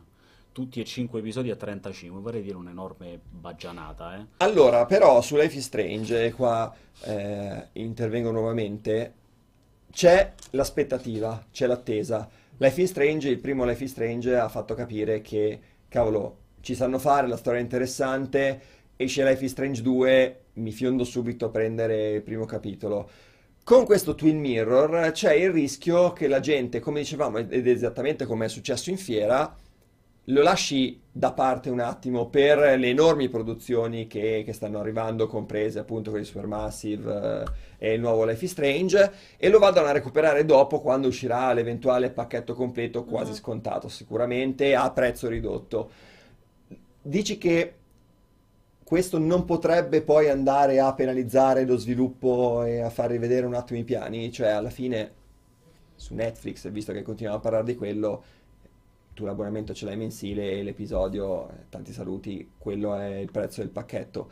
Qua invece, posticipando così tanto un'uscita dall'altra, hai il problema del prezzo che non può rimanere uguale per tutti questi mesi, soprattutto perché il mercato dei videogiochi si svaluta. Beh, ma lì il segreto è, è porre un prezzo ad episodio che ovviamente sommato supera quello del Season Pass. Cioè è chiaro che quando tu fai un progetto di questo tipo spingi su Season Pass, non punti a vendere, secondo me, il singolo episodio subito e poi a vendere a meno gli altri. Sì, sì, io Ehm, infatti spingo sui... Per me starà sui 30 completo. Secondo me 30 è un po' poco. Beh, considerato, ripeto, che eh, Life is Strange 2 sono 5 episodi e sta a 35 o 40, 35 o 39, non ricordo. Mhm. Qui siamo, sono 3 episodi a 30, in realtà costa addirittura più di Life is Strange, che è un titolo che a livello di potenza sul mercato ne ha più di Twin Mirror, considerato che ancora non, non- non è nemmeno Sì, uscito, è non se ne sa nulla. Eh, Per me a livello di aspettative eh, è, è un po' difficile dare un, eh, un'opinione, nel senso che a me piace, non l'ho mai, non l'ho mai nascosto, a me piace tantissimo questo team di sviluppo e eh, forse dirò una cosa un po' impopolare, per me Life is Strange è il loro prodotto più sopravvalutato, nel senso che è molto bello, però per loro è troppo facile, nel senso ah, io apprezzo i Don't Nod quando si, si dedicano a delle meccaniche di gioco un po' più complesse, tipo il riavvolgimento dei ricordi di Remember Me, tipo il, ehm, la- la- la tutta la struttura dei quartieri di Vampire. Life is Strange è molto bello, è molto ben scritto, un po' troppo Butterfly Effect per i miei gusti, però è facile, cioè lo, tro- lo trovo facile E- ed ecco perché quando abbiamo sentito proprio nel primo giorno di collegamento Vincenzo gli chiedevo ci- ma ci- c'è il team di sviluppo eh, lì, eh, è presente a Colonia perché appunto era stato portato, era Ma stato facile, presen- facile in che senso? Che intendi per facile? facile a livello di meccaniche, cioè essendo un Ok. gioco, essendo un gioco narrativo, è, è vero che loro avevano aggiunto questa parte del riavvolgimento dei ricordi, però se tu pensi proprio a livello di, di- di- di struttura, come è strutturato il gioco, tu pensa a, a come funzionano i quartieri in, in Vampire, al fatto che è tutto un equilibrio di per- salute dei personaggi, acquisti che fai all'interno del, del mondo di gioco, tipo di scelte che fai, eccetera, eccetera. Eh sì, però secondo me lì in quel caso c'è un approccio che è completamente No, diverso, l'approccio- cioè però parliamo- secondo me loro sono, essendo così creativi e così eclettici, secondo me riescono a trovare delle soluzioni interessanti quando paradossalmente vanno, tra virgolette, a complicarsi la vita. Un Life is Strange non è complicato, da- è complicato da scrivere, cosa non scontata. E loro lo sanno fare, hanno dimostrato di saper fare molto bene anche quello. Mhm. Ecco perché secondo me questo Twin Mirror può, da un certo punto di vista, quasi superare Life is Strange, perché hai sempre a episodi con una componente narrativa molto forte, però ha quell'elemento di gameplay diverso rispetto a, a Life is Strange. Ok, sono le 16.21 ragazzi, allora noi cambiamo slot eh, come consuetudine, ogni 20 minuti abbiamo questo cambio di argomento. Abbiamo due slot molto impegnativi adesso perché abbiamo 40 minuti di super campione del mondo in collegamento in diretta con noi. I miei capelli tremano. Anche i nostri. Eh, andremo a parlare sostanzialmente di tutti gli shooter che sono stati mostrati in fiera in questi 40 minuti, o meglio, gli shooter più, più grossi, più importanti. Andremo a parlare di Call of Duty, andiamo a parlare di Battlefield 5, andremo a parlare eh, di Get the Fuck Out se, se, riusciamo, ma soprattutto e anche di The Division 2. Ma... E recuperiamo anche una cosa Recuperiamo anche un paio di domande di ieri perché Pierpaolo, nonostante sia il capo supremo, è l'unico che ci ha tirato il pacco sull'ultimo slot Beh, ma della Pierpacco giornata. di nome di fatto cosa Chiamando un quarto d'ora dopo dicendo ragazzi sono ancora in tempo. Se volete se, chiamatemi." Se volete chiamate, noi eravamo praticamente Noi già al lago. lago. sì, esatto. Allora, eh, aspettiamo intanto la regia che ci, ci mandi il buon collegamento, il buon Pierpaolo e parliamo un po' di, di questi shooter. Iniziamo da Call of Duty Battlefield 5. Eh, di COD non, hanno- non è trapelato tantissimo in questi giorni, di Battlefield invece qualcosina durante la presentazione Microsoft hanno fatto vedere. E ma sono due titoli annuali da cui ti aspetti qualcosa quest'anno o ormai sono diventati talmente ciclici, talmente ripetitivi nelle- ne- anche nelle cose che hanno da dire, nelle loro presentazioni, che il pubblico pensi si sia stufato di sentire, un po' come FIFA. Una volta FIFA tirava tantissimo e anno dopo anno l'interesse più o meno è andato a calare, In insomma, realtà, per al- quello che riguarda le anteprime, poi il al, gioco al ovviamente punto, al punto che quando mi capita durante questi eventi, durante le conferenze, della gente che arriva e chiede: Ma eh, FIFA, novità di FIFA, hanno fatto vedere FIFA? E io mi chiedo: Ma cioè, che devi vedere? Che c'è da vedere di FIFA di nuovo per l'anno Come sono i successivo? polpacci dei Cosa c'è da aspettarsi per vedere qualcosa di incredibile? Eh, no, a parte questo, ehm, stranamente in realtà quest'anno, nonostante Battlefield 5 non sia il reschino di Battlefield 1 che in tanti credono, perché non è assolutamente così quando poi si ha il pad tra le mani, eh, ma questo ce lo puoi confermare anche meglio tu che l'hai giocato, sembrerebbe quasi che sia COD quello a voler rinnovare tantissimo, no? Mhm. Sì, sì, eh, sì, a cambiare tanto, a prendere anche delle, delle strade e delle decisioni eh, scottanti o comunque pericolose, la cancellazione della campagna, eh, questa cosa di, di cambiare molto per quanto riguarda il multiplayer con questo time to kill più alto, la possibilità, Il Battle meglio, Royale buttato la necessità di curarsi, di curarsi in partita, il Battle Royale di cui loro sono eh, Activision è estasiata e pronta a tesserne le lodi dicendo che spaccherà qualsiasi cosa nell'ambito dei Battle Royale, ma di cui ancora Non si è visto niente. assolutamente nulla. Eh, quindi sembrerebbe essere COD quello a voler, a voler cercare di, di sorprendere poi eh, all'uscita. Eh, non lo so, vedremo. Eh, Battlefield, eh, per quanto ripeto, non si tratti di un reskin, ma è di un gioco che ha delle differenze sostanziali rispetto al precedente. Eh, non è una roba che proprio faccia gridare Abbiamo a- visto ieri però che c'è la selezione della- dei perk durante la sì, battaglia. hanno aggiunto i perk, i perk crescita sulle armi sì, poi sì, tra no. l'altro, quindi dovrebbe cambiare il modo di, di giocare. Eh, vedremo, non, non lo so. Io, tra l'altro, mh, non sono esattamente un amante né dell'uno né dell'altro. Non sono un grandissimo giocatore di, di COD e Battlefield, eh, o comunque di tutta questa roba annuale, biennale, che poi in qualche modo, anche se cerca di rinnovarsi, è sempre un po' simile a se stessa, no? Quindi. eh, non sono un grande sostenitore di questa roba qui, eh, però sono curioso di vedere a livello di, di mercato, a livello di opinione generale, stampa e pubblico, eh, sono molto curioso soprattutto per quanto riguarda Black Ops 4. Sì, Sì. esatto, perché anche se, cioè la cosa bella secondo me di, o comunque bella, interessante di Code Battlefield è che tu magari puoi, puoi essere anche un giocatore che mh, non li apprezzi o comunque non li compri. Io, ad esempio, l'ho detto più di un'occasione, a me piace Titanfall co- come, come tipo di Come sparatutto e, e quello è il mio prodotto. Nel momento in cui io non ho un Titanfall 3, non vado a cercare un'alternativa, preferisco aspettare. Però secondo me è sempre molto interessante come periodo dell'anno vedere comunque questi due pezzi grossi dell'industria sfidarsi. quindi vedere come uno risponde all'altro, come eh, cercano di tenersi testa a vicenda, ad esempio quest'anno c'è questa grande, mh, questa, questa grande battaglia sul, sul, Battle Royale, quindi vedere chi riuscirà a implementarlo meglio, anche se comunque è semplicemente una, una modalità, ma vedere chi riuscirà a, val- a valorizzarla mh, di più. Il fatto che correggimi se sbaglio, Tom, COD ha abbandonato la campagna per questo ultimo Sì, capitolo, esatto, esatto, mentre sarà. invece Battlefield comunque ha resistito per una campagna comunque seppur breve, ma comunque ha deciso di mantenerla. Sì, Che- sì, quella sorta di campagna di... Quella sorta Quella di che campagna c'era- che, quella- che è quella che, Battle, che fanno vedere nei ghiacci della, della Svezia, forse? Sto dicendo una stupidaggine? Norvegia, mi pare. Comunque paesi Comunque scandinavi. scandinavo. Mettiamo dei Ok. ghiacci lì Sì, che sì, va, sì. va sempre bene. Sì, diciamo che non è la Francia, mettiamola così. E, mm, quindi appunto credo che sia interessante sia per il giocatore che ovviamente li compra, che per appunto chi magari per quell'anno rimane orfano del suo sparatutto e quindi aspetta il ciclo successivo. Mhm. Secondo me è sempre comunque un, un momento interessante. Io invece sono proprio contrario a questa tua Ah, idea dell'interessante. Eh, io sono uno che gioca sparatutto praticamente ogni anno e li, li consumo sia Battlefield eh, che COD.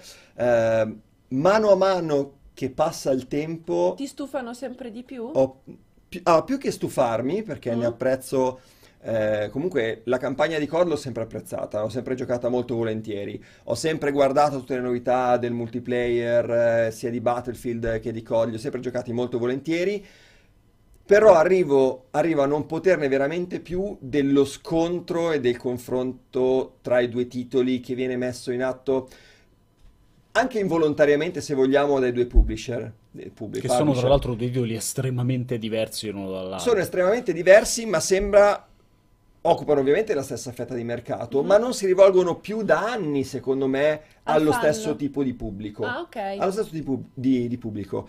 COD ormai ha preso la strada del competitivo spinto da Activision ed è chiaramente un titolo incentrato solo sul multiplayer, quindi capisco benissimo il senso di voler lasciare da parte la campagna quest'anno, di provare a vedere come vanno le vendite senza campagna risparmiando dei bei soldi. Ma Perché loro Perché- stanno spingendo molto anche nell'ambito sportivo. soprattutto sportivo, ehm, lasciando da parte la campagna risparmiando dei soldi perché comunque scrittura, attori, perché ricordiamo che COD ha sempre avuto dei signori attori Da Spacey a Keith Harington. Bravissimo, insomma. ha, veramente sempre investito un sacco di soldi sia Certo. nel doppiaggio che quindi nel motion capture, in tutte quelle tecnologie da gioco single player. Quest'anno decidono di non spendere neanche un euro da quel punto di vista, puntano su una, una modalità competitiva multiplayer rinnovata, quindi hanno cambiato tantissime meccaniche di gioco, c'è il foot on the ground, cioè hanno tolto salti, hanno tolto le camminate sui muri, hanno tolto le azioni spettacolari, cercando di riportare un po' le linee di tiro più semplici, più, più dritte, ma aggiungendo al contempo le classi, eh, la divisione degli specialisti, quindi la possibilità di fare supermosse, mutuando un po' quello che è stato il successo iniziale di Overwatch, un altro titolo che un pochino si è perso negli ultimi, negli ultimi mesi come, come interesse, spinto solo da Activision e Activision Blizzard. Mi sembra insomma che COD vada proprio più in contrasto con Overwatch piuttosto che con Battlefield, che è un titolo che si punta al multiplayer, ma è un, ti- è un tipo di multiplayer eh, ehm, non fatto per le competizioni online, non per la spettacolarità da vedere, non per Twitch, non per eh, il tipo di pubblico giovane a cui si a cui punta Call of Duty adesso. Mi sembrano veramente due prodotti dello stesso segmento di mercato, ma che puntano ad età, a giocatori di età completamente differente. Eh, questo non vuol dire ovviamente che un trentenne non possa giocare o apprezzare Call of Duty e un quindicenne non possa giocare a Battlefield e apprezzare No, la stai l'ambientazione, dicendo, eccetera. quello che tu stai cercando di dire, da, da quello che mi, mi- mi pare di capire, è che se prima erano diretti concorrenti, era, era un testa a testa, a te sembra che più passino gli anni e più stiano prendendo strade diverse e che magari sia il pubblico, la critica che vuole per forza Esa- di cose farli esattamente, cozzare. esattamente, esattamente. Ok. È un po' come, cioè, Il confronto tra FIFA e PES mi sembrava molto più attinente agli anni passati Ok. e anche quest'anno ovviamente anche se poi PES ha perso, Ha perso eh, la. Champions, ha perso un sacco di licenze in favore di FIFA, tutte cose che sappiamo e di cui abbiamo discusso, Mhm. eh, discusso ehm, tante volte. Però ecco, FIFA e PES hanno motivo di essere due concorrenti diretti. COD e Battlefield mi sembra che sia Activision che Electronic Arts, che prima si facevano una guerra spietata anche sul, eh, sul reparto della comunicazione, io mi ricordo ai tempi quando c'era COD che regalava nella Collectors la macchinina radiocomandata e il simbolo era la- la macchinina radiocomandata che esplodeva. Battlefield gli aveva fatto una campagna marketing eh, dietro con i controcazzi perché avevano il carro armato che passava su questa Tipo Coca-Cola. radiocomandata, distruggendola, mandandole in mille pezzi e facevano vedere proprio la forza bruta di Battlefield rispetto a COD. Dopo quegli anni lì, mi sembra che le due produzioni, Activision e Electronic Arts, siano andate da due parti completamente differenti e non capisco eh, la volontà anche del pubblico, ma anche della stampa, di continuare a cercare questo, questo super confronto. Noi ovviamente, gli- ragazzi, li abbiamo messi nello stesso slot perché parliamo di entrambi allo stesso, nello stesso tempo per risparmiare, perché dedicare uno slot eh, a ciascuno Uno a era, era esagerato. Non ti era un faccio- confronto... Mm, Se posso ti diretto. faccio una domanda mentre Certo. aspettiamo Pier che... Se mai arriverà, che Se tanto mai arriverà. Io l'ho Esatto. dato per perso, quindi andiamo avanti noi. Tu dici che appunto questi, questi due titoli ormai non sono più, eh, no- non possono più competere tra di loro, comunque non- hanno preso strade diverse, quindi non si avvicinano l'uno all'altro, cioè stanno mirando a obiettivi diversi. Sì, anche perché il gameplay è profondamente diverso, no? No, no, assolutamente. Però entrambi quest'anno hanno annunciato la, la modalità Battle Royale. Ora è chiaro che la modalità Battle Royale è stata inserita perché è una cosa che è esplosa all'interno del mercato quest'anno, è andata molto bene eh, quando è partita con, eh, come si dice, con PUBG, poi Fortnite ha continuato e superando addirittura la concorrenza e diventando un colosso all'interno di, di- di questo genere. Secondo te l'aggiunta è stata fatta più per una questione di trend, di moda, perché hanno visto Fortnite o è stata una corsa ai ripari? Perché io ho l'impressione che sia stata più una corsa al riparo del tipo, ok, il, il Battle Royale va fortissimo. COD metterà il Battle Royale, non lo so, ma io per sicurezza lo metto. E la stessa cosa l'abbiano pensata ad Activision. No, secondo me, guarda, hanno fatto il calcolo inverso, nel senso non si sono guardati tra COD e Battlefield cosa faceva uno e cosa faceva l'altro, perché ma è non ci stato più sarebbe, guardare entrambi Fortnite. non ci sarebbe stato tempo, secondo me, di rispondere un- all'eventuale concorrenza. E ribadisco, non credo che, secondo me, avere, se solo uno dei due avesse messo il Battle Royale, non credo che quella sarebbe stata una feature tale da permettere al pubblico di scegliere uno o l'altro in base solo alla presenza del Battle Royale. Cioè, se COD rinuncia al Battle Royale e Battlefield 5 mette il Battle Royale, il Battle Royale in Battlefield, Electronic Arts questo non l'ha detto e non l'avrebbe mai detto nemmeno Activision, ma è uno specchietto per allodole. Secondo me non sarà mai la feature di punta del multiplayer di Battlefield, non sarà, non sarà mai la modalità più ricercata e più giocata sulla carta, ok? Poi magari è fatta talmente bene che la gente andrà a giocare il Battle Royale di Battlefield e diventerà il nuovo Così magari super smettiamo fenomeno. di vedere un po' di unicorni, di Fortnite. Intanto non credo perché per il semplice motivo che è a pagamento. Quindi devi pagare un prezzo, un gioco a prezzo pieno per andare a, a Per giocare te una modalità. fatto che Fortnite Per è me un ah, free to play esatto, è- solo quello è un motivo più che valido per dire è solo una modalità che dobbiamo avere per essere in linea con il mercato attuale, per- con le richieste del mercato attuale, ma credo che chi gioca a Battlefield e chi gioca a COD non abbiano bisogno o voglia di giocare a COD e Battlefield in modalità Battle Royale. Magari ci faranno una partita, magari vedranno com'è, magari ci sarà anche qualcuno che si appassionerà a queste modalità, ma non è eh, la chiave di lettura dei- degli FPS di, di quest'anno, insomma. Dall'altra parte, riuscire a capire eh, se il nuovo pubblico è interessato a COD e Battlefield è difficile. La domanda che mi sono fatto negli ultimi anni, vedendo a volte anche vendite altalenanti, COD non è sempre andato benissimo in termini di vendite, ha sempre venduto tanto, ma non è sempre... Ma nel suo non- tanto ci sono stati alti ci e sono stati bassi. alti e bassi.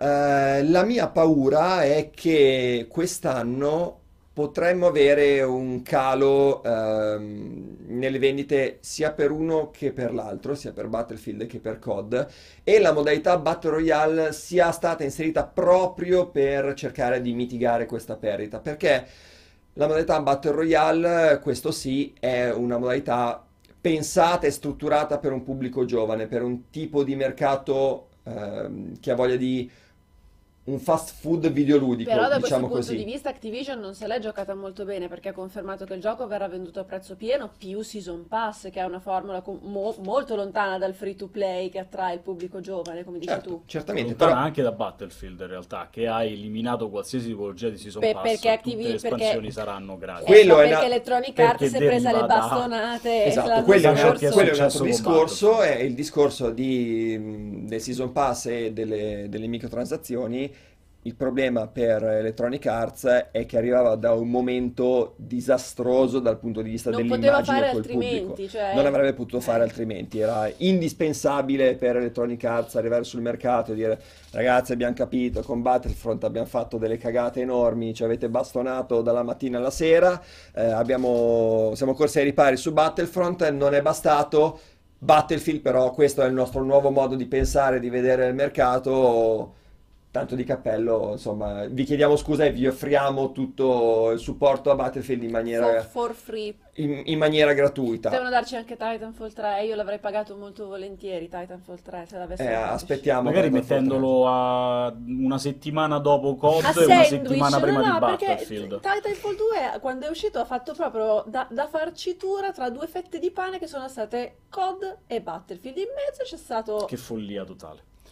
Passerotto dice: Non c'è solo il Battle Royale in coda del Battlefield nuovo? No, assolutamente. Ci, Ah. ci sono tante novità, come dicevamo prima, però quella è una delle novità che sicuramente ci interessa e ci incuriosisce di più, visto che poi del multiplayer, appunto, ne parliamo ogni anno, seppur ogni anno ci siano modifiche e, novità da, da quel punto di vista. C'è un nostro lettore che dice il season pass di COD è follia ogni anno, si meritano di andare male solo per quanto hanno lucrato in passato.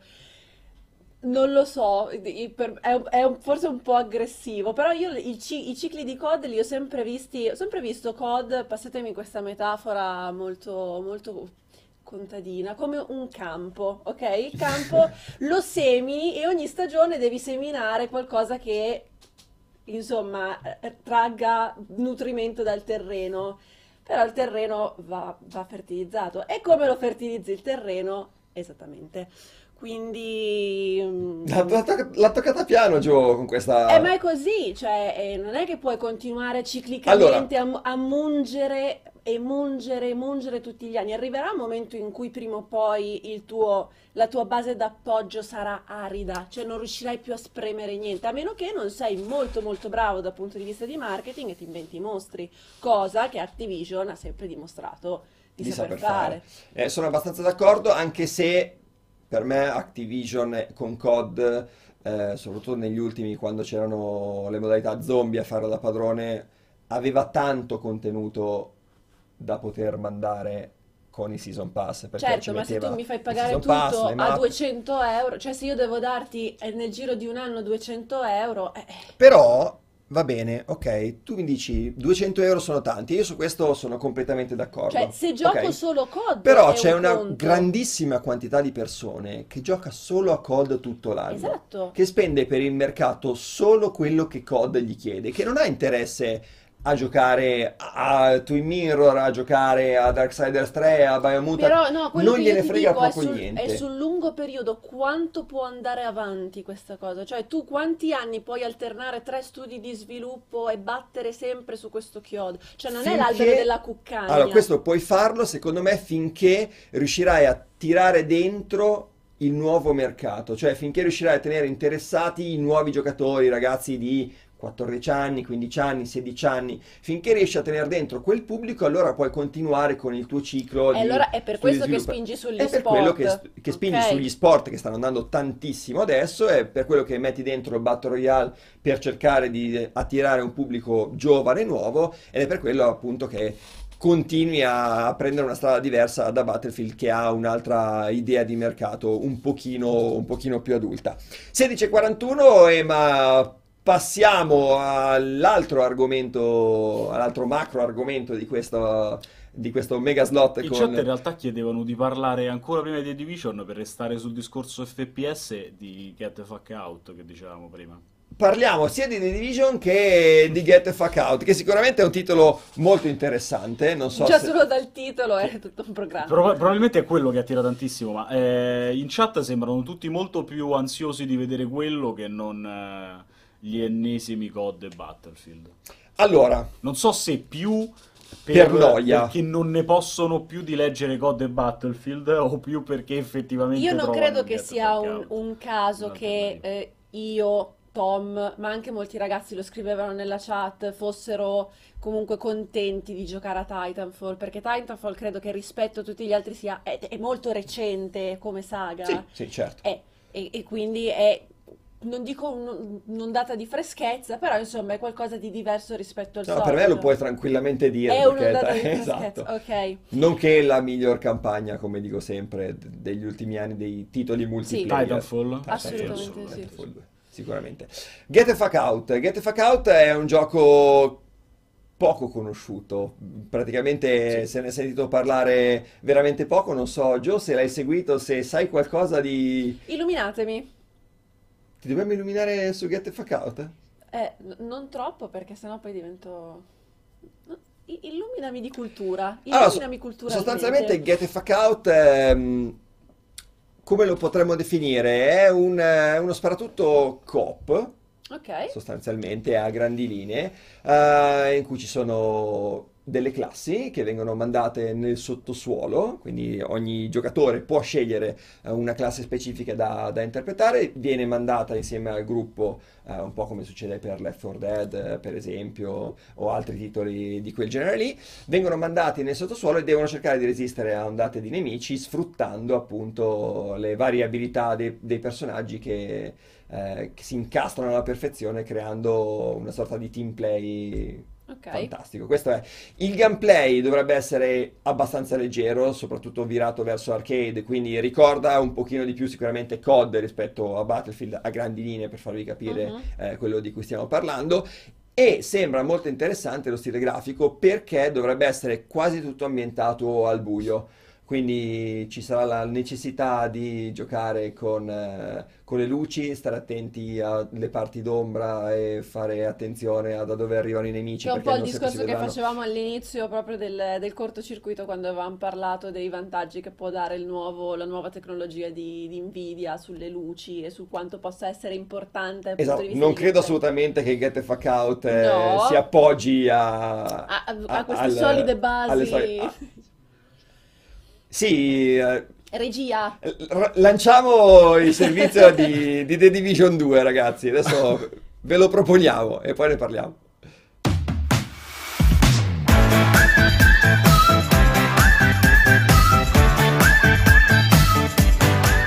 La rincorsa ai secondi capitoli dei libri di MMO come The Division è un lavoro particolare e forse ancora mai realizzato a dovere. Ubisoft tenta allora il colpaccio con il sequel del titolo più importante, tornato in auge nel corso di quest'anno ma in procinto di cambiare ambientazione. Salutiamo New York e i suoi spazi stretti per abbracciare le grandi piazze di Washington DC. A sette mesi di distanza dal Black Friday che ha innescato l'epidemia, torniamo nei panni degli agenti della divisione con lo scopo di trovare finalmente una maniera di arginare l'apocalisse che avanza. The Division 2 si presenta molto simile a un primo capitolo che godeva di una formula interessante ma che al lancio crollava su se stesso per una serie di attività endgame non esattamente esaltanti. Il lavoro profuso in questi anni ha rimesso Massive in carreggiata, lasciando però più di un punto interrogativo di fronte all'idea di trovarsi nuovamente con un titolo orfano dei contenuti presenti nel primo capitolo. Le tre classi specializzate che è possibile intercambiare in qualsiasi momento e raid da otto giocatori sembrano essere il punto focale di un comparto endgame che sarà tutto da verificare. Torneranno gli eventi globali e una serie di espansioni completamente gratuite, abbandonando la formula del Season Pass. Tutti elementi che mettono in luce le ottime intenzioni di Massive che aspettiamo di giudicare il prossimo 15 marzo 2019, quando il gioco arriverà su PC, PlayStation 4 e Xbox One.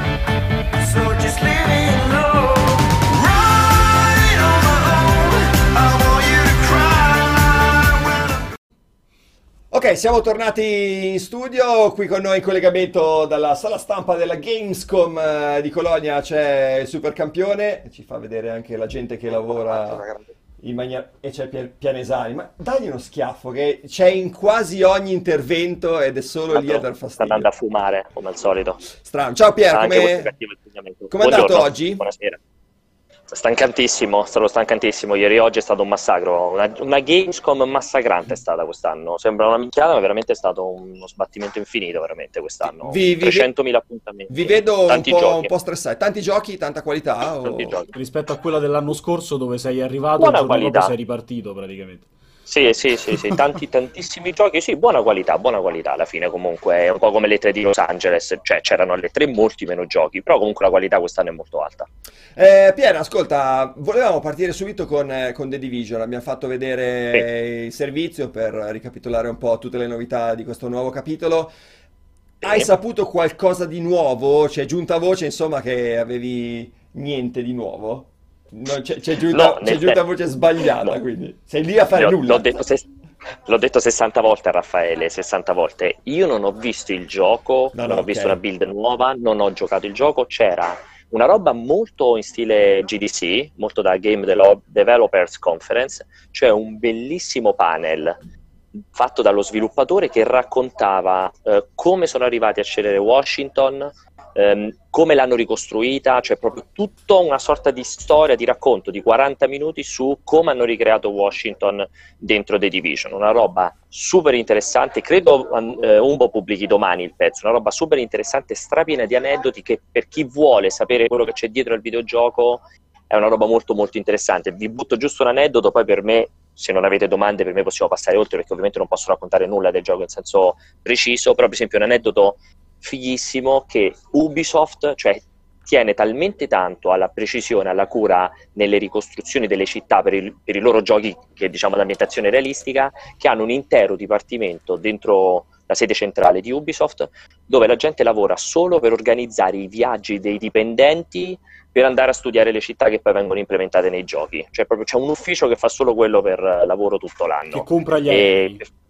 Compra gli aerei, compra gli alberghi, decide dove mandarli, nelle- in che location specifiche mandarli, tutto quanto. È comunque una cosa che c'è da un'idea della grandezza e dell'importanza per una società come Ubisoft, eh, insomma, c'è dietro a una ricerca di questo tipo. Comunque, eh, cioè, su Washington è bellissimo perché ehm, hanno fatto- mi hanno fatto vedere tutta una serie di concept art, perché prima di arrivare a Washington hanno fatto degli esempi su Seattle, che era mm, una delle possibili città, New Orleans, e, e capisci che dietro c'è tutto uno studio veramente di eh, cause, possibilità, dove poter narrare meglio il gioco, dove poter far vedere più varietà possibile al gioco e così via, che poi porta a fare determinate scelte come quello di Washington. Washington che è ricreata uno a uno, quindi in scala reale, con addirittura hanno, per la prima volta hanno utilizzato un certo tipo di griglia GPS che gli ha permesso di mettere persino gli alberi e i cartelli stradali nelle posizioni in cui sono nella realtà proprio, quindi, Quindi proprio è di- fedele al di 100%. una mappa gigante rispetto a quella del, del primo.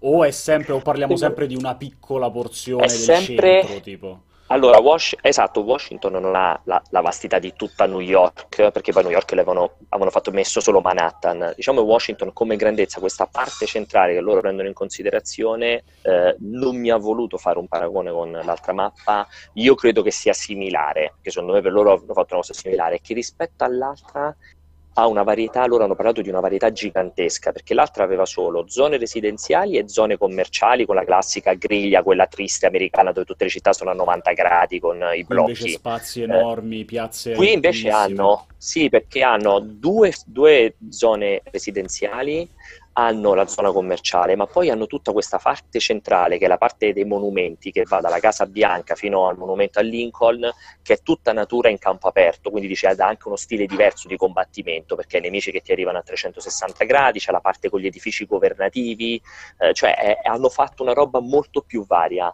Oppure un'altra cosa stupida, il fatto di ambientarlo sette mesi dopo non è solo perché volevano far vedere l'estate, quindi per fare un ulteriore contrasto rispetto all'inverno del primo titolo a New York, ma anche perché a loro interessava raccontare una storia che fosse molto diversa, perché dicono il primo è ambientato a New York pochissimi giorni dopo che c'è stata l'epidemia e quindi tu hai un racconto di gente che sta provando a scappare, che ancora si pensa che ci sia modo di fronteggiare il virus, che si possa sopravvivere in un modo o nell'altro. Invece questo sono passati sette mesi ormai, cioè chi doveva morire è morto.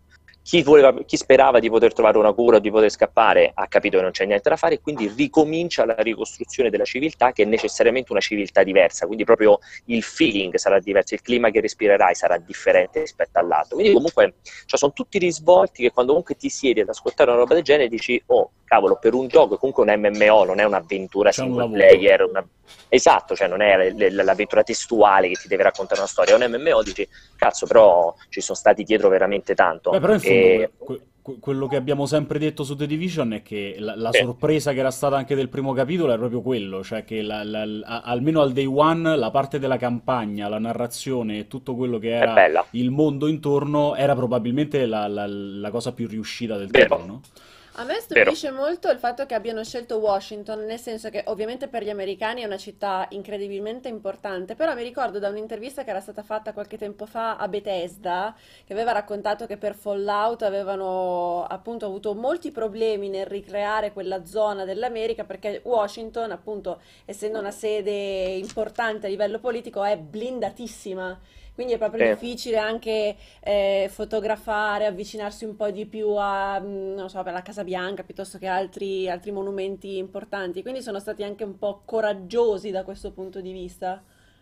Sì, confermo, c'era un bel documentario che facevano vedere all'inizio di questo panel, che poi in realtà mezzo sotto embargo non lo rilasceranno, non se ne potrebbe più tanto parlare, però hanno fatto vedere loro, hanno parlato con un sacco di agenti governativi, pompieri, eh, tutta la guardia costiera, quelli che praticamente gestiscono l'impianto fognario, perché Washington ha questo impianto fognario gigantesco, perché tra l'altro si interseca con tutti i cunicoli di fuga per il presidente, per eh, le forze insomma che, che sono negli eh, edifici governativi, e c'era proprio una parte del documentario che facevano vedere proprio che loro scendevano in queste, in queste fogne gigantesche, cioè quella roba tipo la Ghostbusters enorme, la tartarughe ninja, andavano in giro e cercavano di ricostruire le mappe sotterranee. C'è una E doppia in mappa realtà- praticamente poi in game. sì, esatto, esatto. Loro hanno detto che per loro, tra l'altro, Washington aveva valore anche nel concetto della, della divisione, della The Division, che è l'ultima linea di difesa che riporta solo al Presidente degli Stati eh, Uniti d'America. Quindi per loro è anche il concetto di dire, cioè è proprio la battaglia finale, quella necessaria per poter riprendere il controllo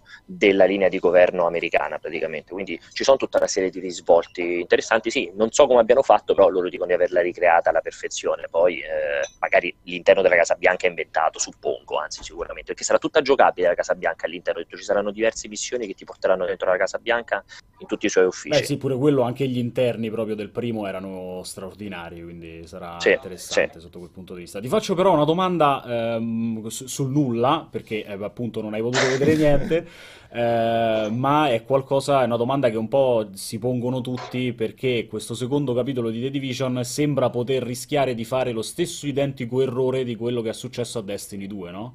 Cioè hai lavorato su un titolo al day one che aveva pochi contenuti e che poi hai eh, migliorato e hai portato più o meno alla sua versione, diciamo, finale nel giro di un paio d'anni eh, e adesso tra l'altro sta vivendo il suo momento, comunque nel corso di quest'anno ha vissuto il suo momento di maggior splendore, arrivi al secondo capitolo, cambi tutto, ti sposti in un'altra città e rischi di ritrovarti nuovamente da zero con un titolo che ha come contenuti probabilmente qualcosa di molto vicino a quello che era il Day One, il primo. Eh, mh, ne parlano loro di questa cosa, ogni tanto dicono... Loro, allora, loro ogni volta che ne parlano continuano a dire, a sottolineare che eh, The Division 2 è il primo con tutti gli errori corretti, tutti gli errori risolti, quindi mantiene una campagna eccellente con il leveling del personaggio che tutti hanno apprezzato del primo, ma in più corregge tutte quelle problematiche proprio che aveva il primo, quindi tutto l'endgame fondamentalmente continuano a confermare che stanno pensando a ride eh, che abbiano delle meccaniche più avanzate rispetto a quei, i- quei ride tristissimo che implementarono dopo un po' nel primo The Division. Quindi quello, comunque imbarazzante. Esatto, quello che si spera è che eh, rispetto a Bungie cioè, abbiano effettivamente imparato dai loro errori. Questa è la speranza che abbiamo tutti. Poi è il solito discorso, questi tipi di giochi, cioè eh, devi aspettare che escono, li devi giocare un mese, poi tiri le somme e dici ok, hanno fatto una gran cazzata, oppure oh, però effettivamente sono stati bravi. Sì, è un Eh, po' ad così da oggi- sempre quei simili MMO, no? Eh, Solo che oh, mh, sì. forse sarà il fatto che ormai ci sono tutti questi ibridi Eh, eh, e, e- sì. e un pubblico console che non è mai stato abituato al discorso MMO e quindi apprezza un po' meno questa roba di dover aspettare, per aspettare le espansioni, aggiungere contenuti. Il pubblico Quello è console è sempre- molto immediato Sì. come, come Ecco, pubblico. Quello è un problema generale degli MMO, nel senso che anche il team di sviluppo più grande del mondo, io mi ricordo una bella intervista che ebbi proprio nel prim- durante il primo Destiny, che comunque anche il team di sviluppo più grande del mondo non sarà mai abbastanza veloce per superare la velocità dei giocatori che, eh, che- che giocano fondamentalmente, cioè faranno sempre prima i giocatori a vedere tutti i contenuti rispetto ai team di sviluppo a fare contenuti nuovi, quindi comunque è una battaglia persa in partenza, non puoi sperare di dare sempre roba nuova che la gente non fa in tempo a vedere. Eh, e quindi il tuo obiettivo è cercare di dare una ripetibilità, una- comunque una soddisfazione nel ripetere le attività che comunque convinca il giocatore a rimanere a bordo. Eh, cioè, lo puoi fare, d'altra parte vedi Fortnite che è sempre la stessa cazzo di isola, la gente ci continua a giocare, avrà fatto miliardi di partite sulla stessa isola, ma continua a giocarci. Quindi evidentemente puoi trovare delle- dei compromessi che facciano rimanere la gente incollata al gioco. Sei positivo comunque, te aspetti questo secondo Sì. con la stessa positività Sì, rispetto sì. al primo. Sì, sì, sì, assolutamente. Pier, non, non ti volevo rubare troppo tempo, non so quando hai il prossimo appuntamento. Vai, vai, vai, vai. Vado tranquillo. Eh, hai provato qualcosa di nuovo di COD? Abbiamo parlato un pochino del fatto che forse confro- continuare a confrontarli non ha più molto senso, visto che hanno preso due direzioni ormai veramente differenti e li mettiamo insieme Sì. solo perché sono due sparatutto, ma hanno interessi diametralmente opposti. Hai visto qualcosa del nuovo COD, del nuovo Battlefield che ti ha colpito e che ci vuoi raccontare? Li hai provati? Allora, eh, che mi ha colpito no, ma questo non vuol dire che non mi sono piaciuti o non sono giochi degni di nota, è che tu lo sai per primo Tommy, cioè sono proprio quelle tipologie di gioco che provarli in fiera, che ti lanciano lì in mezzo a X persone a farti la partita in multiplayer, perché sia per COD che per Battlefield c'era solo il multiplayer, comunque ti restituisce necessariamente un feeling che non è, non è dei migliori, perché cioè in un minuto devi prendere confidenza con tutto, mappa compresa, e dopo mezz'ora hai finito la tua prova. Quindi ti dico, ehm, non mi hanno colpito perché non è, il mo- non è il modo migliore secondo me per farli provare. Comunque, Battlefield 5 ho provato la mappa di Rotterdam, che è la mappa quella cittadina, Ok. eh, cui- con cui tra l'altro ho fatto anche una lunga acquisizione. La modalità di gioco era quella, non mi confondo sempre fra i due, dovrebbe essere controllo, cioè quella devi semplicemente tenere sotto controllo 5 punti di controllo nella mappa. Più ne tieni, più fai scendere velocemente il punteggio della squadra avversaria. Quando Appena una squadra finisce a zero, quella ha perso, esattamente. Ehm, cambia completamente la velocità di gioco, lo dico molto nella video anteprima che ho fatto con, eh, con Aligi, perché la città è cioè, la mappa è una mappa cittadina strapiena di edifici super verticali e quindi è un continuo correre attraverso questi vetri, eh, beccare gente che sta nascosta dietro l'angolo, ehm, è molto COD, cioè comunque è di quelle mappe strette che cercano di emulare il feeling di COD, non ci sono i velivoli, ci sono solo eh, dei carri armati e delle camionette da terra ed è molto molto frenetico e a me un pochino quella componente lì un po' fa storcere il naso perché a me di Battlefield Perché- piace esatto, la- esatto, esatto. quella, quella ampia piace di Battlefield però è un feeling personale ci mancherebbe questo lo voglio sottolineare per il resto il gioco Cioè Battlefield è Comunque- bello quando fa Battlefield, non quando prova Esattamente. Comunque è bello da vedere, eh, lo continuo a sottolineare, rimane sempre un gran bel vedere anche in multiplayer, per quanto ci sia ovviamente il, de- il downgrade quando giochi in multiplayer. Call of Duty, Call of Duty è stato un po' un disastro perché l'acquisizione mi è andata male, sono riuscito ad acquisire solo una partita su tre. Eh, praticamente ero l'unico giornalista oggi, quindi ho giocato io con altri quattro, boh, che non, non erano accanto a me, quindi suppongo non so chi fossero, contro cinque sviluppatori e io questa cosa lo dico qui con il rischio che mi uccideranno quelli di Activision, c'è questa maniera di farti giocare contro gli sviluppatori di COD, che per quanto io non sia assolutamente un fenomeno a Call of Duty, ma ho fatto tre match, tre o quattro match in cui veramente era sponavo, facevo un passo e morivo. Sponavo un passo, morivo, sponavo un passo, morivo. Tutte queste, ma- queste partite finite 200 a 0, 150 a 0, cioè, cioè, dove non potevo fare nulla. Anche perché questi stanno chiusi lì da tre giorni a fare solo quello, tra l'altro. Cioè, è la cosa più frustrante, la cosa più frustrante del mondo e non è che l'abbia molto capito. Comunque ho provato la mappa quella solita, non ricordo i nomi purtroppo ragazzi, Ok, la ok. mappa quella solita un po' nella base fantascientifica che è la parte intorno e il nucleo centrale. Eh, la modalità di gioco era due partite al team deathmatch classico, c'era una modalità di gioco eh, nu- che credo nuova, non si era mai provata, che è questa modalità di gioco dove hai una vita a match Sì? Ehm, praticamente eh, ci sono il primo che vince, la prima squadra che vince quattro match vince, fra un match e l'altro hai il momento per comprare, il, potenziare l'equipaggiamento perché parti solo con la pistola, un po' in stile Counter Strike, Ah, cioè ok, inizi carino, con la pistola, finisci il match, devi spendere i soldi che hai guadagnato per migliorare il tuo equipaggiamento e appena fatto quattro match, insomma il prima squadra che vince quattro match ha vinto, solo che tu hai una sola vita, quindi quando ti hanno fatto fuori sei spettatore e devi vedere la fine del match.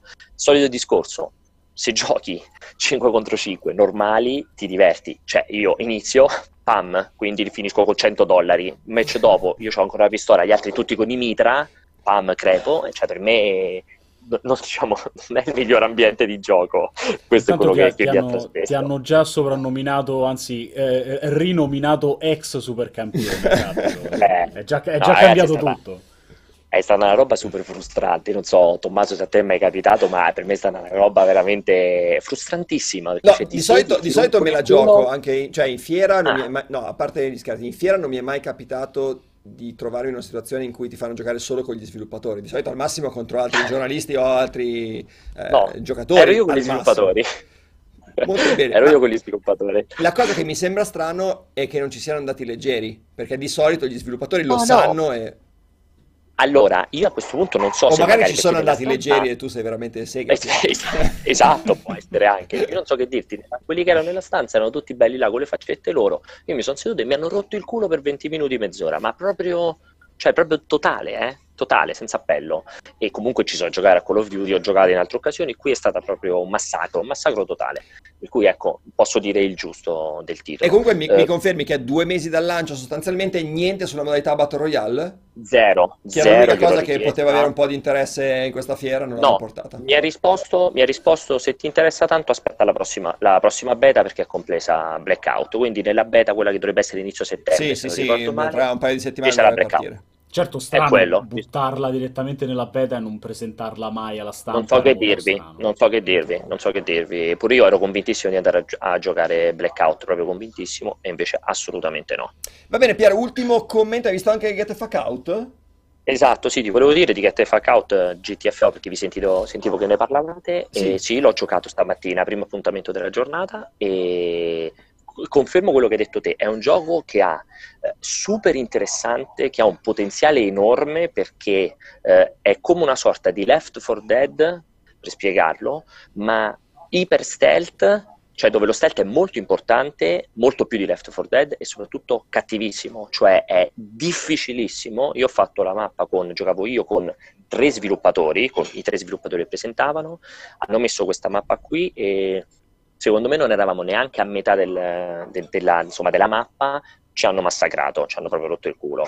Quindi comunque è un gioco molto difficile e ha un elemento che secondo me è fighissimo, cioè loro sono totalmente focalizzati sull'idea di questa esperienza PvE cooperativa, quindi te con tre compagni contro il computer, ehm, dove però l'obiettivo non è solo cooperare come si vede in tanti giochi che semplicemente spari insieme, ma è essenziale parlare, dialogare per una collaborazione attiva, perché sia per curarti, perché uno può prendere il medikit ma deve curare, curare l'altro, stessa cosa vale per le munizioni, ma sia soprattutto per questa meccanica dove per esempio per trovare una chiave spesso devi interagire con dei terminali inserendo dei codici che trovi magari su una porta. E quindi questo costringe quello che sta sulla porta a dire quali sono i codici a quello che sta davanti al terminale per poter poi aprire effettivamente, poter interagire con il computer.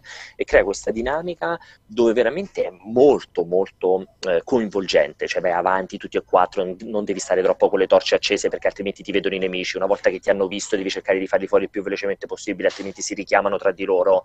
E poi ha il rispetto, perché loro è lo stesso, parte del team che ha lavorato sia su Left 4 Dead sia su Payday. Ok, Rispetto sì. a Payday ha questa componente dello stealth che tu puoi stare in stealth, ti possono sgamare, ma una volta che tu li hai fatti tutti fuori, ritorni in stealth. Non è che a quel punto sono tutti accesi e quindi continuano le ondate senza sosta.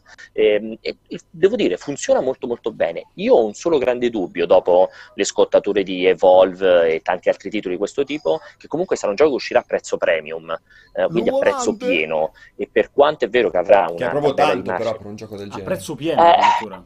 eh, ma detto prezzo premium comunque, quindi prezzo premium per me sarà un gioco PC da almeno 39, credo, non penso meno di 39. Loro è vero che fanno, come sarà?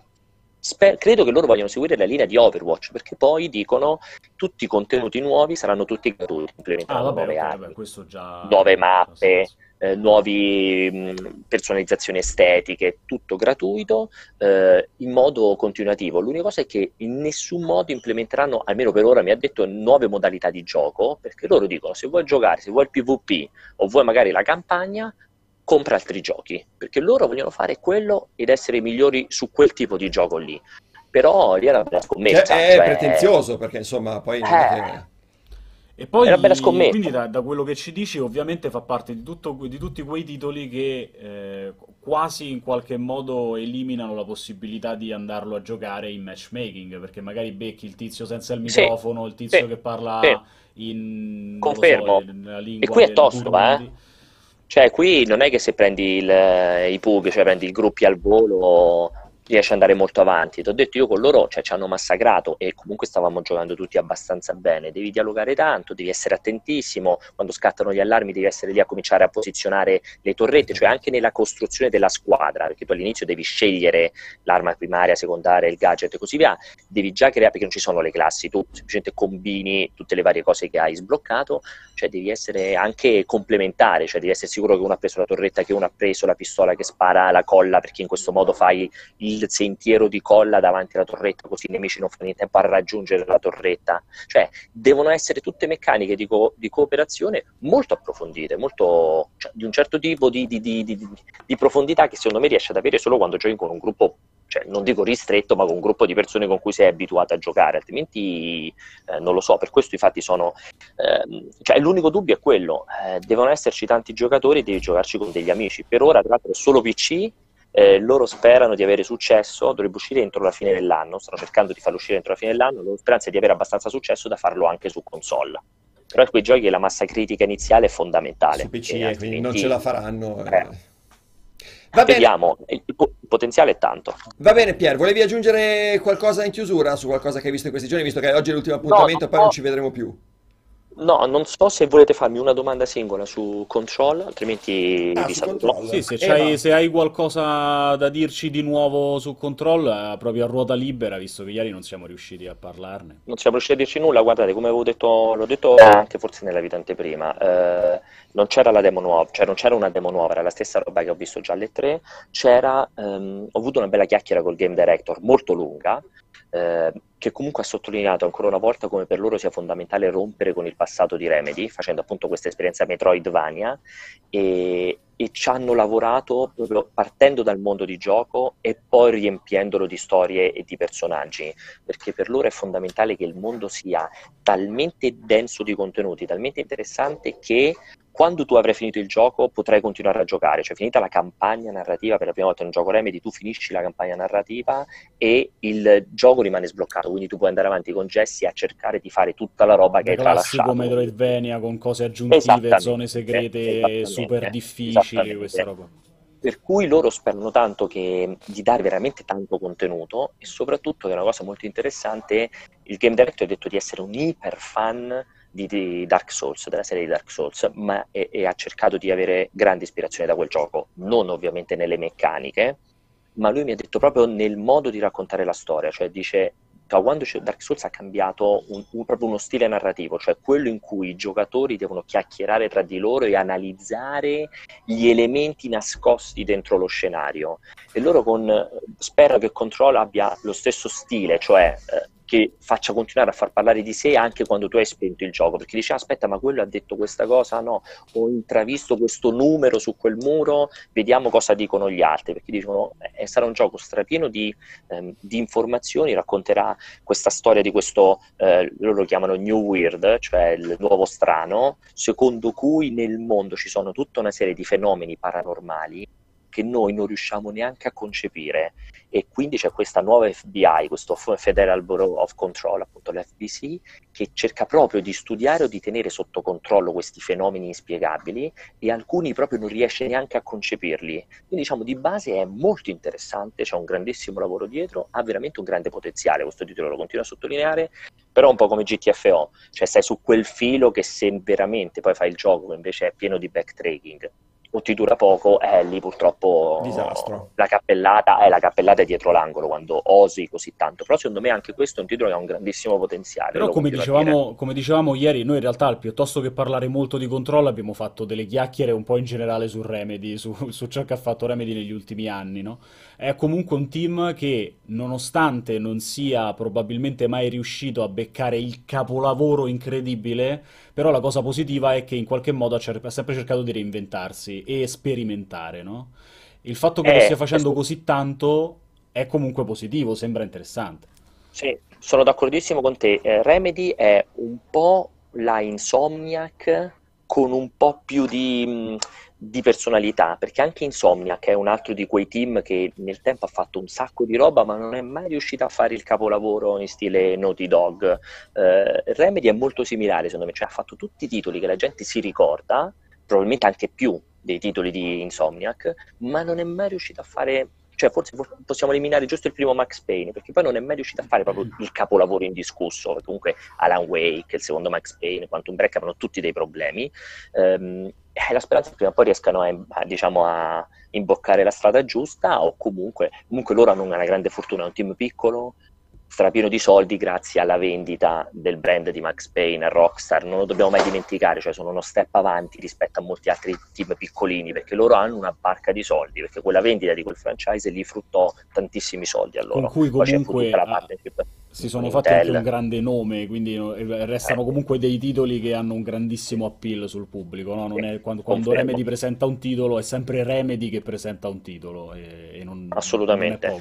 Poi vi lascio, e adesso scappo veramente solo con una roba, se capiterà in futuro tenere sott'occhio New World, che sembra una minchiata, che è il nuovo gioco che ho visto da Amazon, cioè lo sta facendo Amazon Game Studios, che è un gioco che per chi come me ha un sacco di anni sulle spalle sembra l'incrocio perfetto tra Ultima Online, Dark Age of Camelot e Rust, però fatto oggi, un gioco che cioè, sulla carta è fighissimo con questa isola gigantesca MMO dove è tutto in mano ai giocatori dove puoi fare il cuoco, il fabbro, il minatore, quello che ti pare e c'è tutta l'economia in, base, in mano ai giocatori con anche tutta la costruzione del propria- delle proprie roccaforti e tu poi vuoi andare a rompere il cazzo agli altri giocatori distruggendogliele. New World si chiama, ne scriverò un pezzo ed è diciamo stata la mia sorpresa di questa game. Ok, sembra fighissimo. Grazie Pier, eh, ce lo segniamo anche noi. Ti salutiamo, ti lasciamo andare di corsa dove devi andare. Passiamo al prossimo slot. Eh, Noi nel frattempo parleremo di Mutant Year Zero. Questo- che è uno strategico che abbiamo visto più volte in questi giorni, ci ha sorpreso abbastanza. Abbiamo il servizio a cura di Raffaele Staccini. Ha fatto qualcosa, Raffa, oggi incredibile. Pensavo l'avessi fatto tu, Gio. Vabbè, lanciamo il servizio di Raffaele Staccini.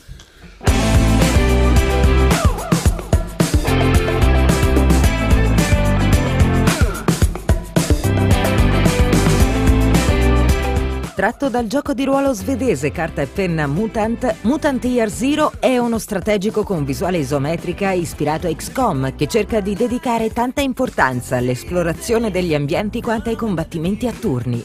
In ogni zona della mappa è infatti presente un hub dove poter acquistare e rifornire il proprio team, mentre le zone esterne sono ricche di luoghi da setacciare in cerca di oggetti ed equipaggiamento, essenziali per migliorare l'arsenale del proprio gruppo di mutanti. Il passaggio tra esplorazione degli ambienti e combattimento non è netta, tanto che l'elemento stealth può essere ben sfruttato per sorprendere i nemici. Oltre ad arsenale e inventario, i membri del team hanno poi accesso a una vasta serie di mutazioni che sono intercambiabili e forniscono bonus unici. Il livello di sfida è significativo, ma gli sviluppatori hanno deciso di inserire anche una modalità di morte permanente dei personaggi. Mutant Year Zero Road to Eden è previsto in uscita per il 4 dicembre di quest'anno su PlayStation 4, Xbox One e PC.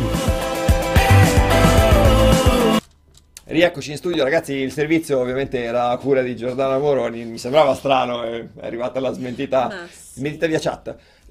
Bel titolo, un bel titolo strategico, insomma, che ci ha, ci ha colto un po' alla sprovvista perché all'annuncio sembrava tutto tranne che eh, un RTS, anzi un RTS mica troppo perché ha delle parti, come, un po' come XCOM, insomma, a turni dove dover attendere il proprio momento per colpire. Ema, abbiamo visto un po' insieme il gameplay, ti è sembrato eh, in grado di potercela fare il titolo? Mi è sembrato molto interessante, ha tra l'altro delle, delle trovate che- di cui parlavamo stamattina che non sono per niente male, cioè la possibilità comunque di... ehm, Approcciare il campo di esatto, combattimento di modo approcciare ogni, ogni scontro eh, un po' come vogliamo, cioè c'è quasi una sorta di fase, di fase stealth prima del, del combattimento, dove si può scegliere in che posizione andare a piazzare nel- nel- de- de- diciamo nei dintorni del, poi dello scontro i tre, i tre protagonisti che abbiamo al soldo in quel momento. Eh, dopodiché parte effettivamente lo scontro vero e proprio, eh, che può essere anche su più livelli, perché ci sono anche Sì. situazioni nelle quali si sono visti palazzi, appunto, quindi la possibilità di, di giocare un po' sulla verticalità. Eh, e poi diventa un classicissimo XCOM con eh, l- i punti, i punti da spendere per quanto riguarda gli spostamenti, eh, gli attacchi, la ricarica delle armi, eh, le granate mh, e in più anche in realtà eh, questa caratteristica dei mutanti, no? Eh, appunto è- la, la licenza è, eh, è- Di un pen and paper eh, Esatto, di eh, un, di un svedese, gioco cartaceo Mutant. molto famoso in Svezia e sostanzialmente solo in Svezia. Eh, però eh, è stato ripreso per crearci questo strategico eh, e questi personaggi appunto hanno eh, queste mutazioni che gli permettono di, poi di utilizzare svariate abilità anche durante, durante i combattimenti. In più intorno c'è una grossa parte di personalizzazione, dei- di, di personalizzazione di ogni mutante, di crescita in termini di abilità. Proprio con le eh, E mutazioni, di, no? Esatto. e di esplorazione, perché mm, Vincenzo, che è, che è il nostro uomo che l'ha provato, diceva che è essenziale andare a rovistare in ogni singolo angolino, perché mm, sostanzialmente quello che fa poi la- alla fine la differenza sono i loot che trovi all'interno del- della mappa, che però devi esplorare.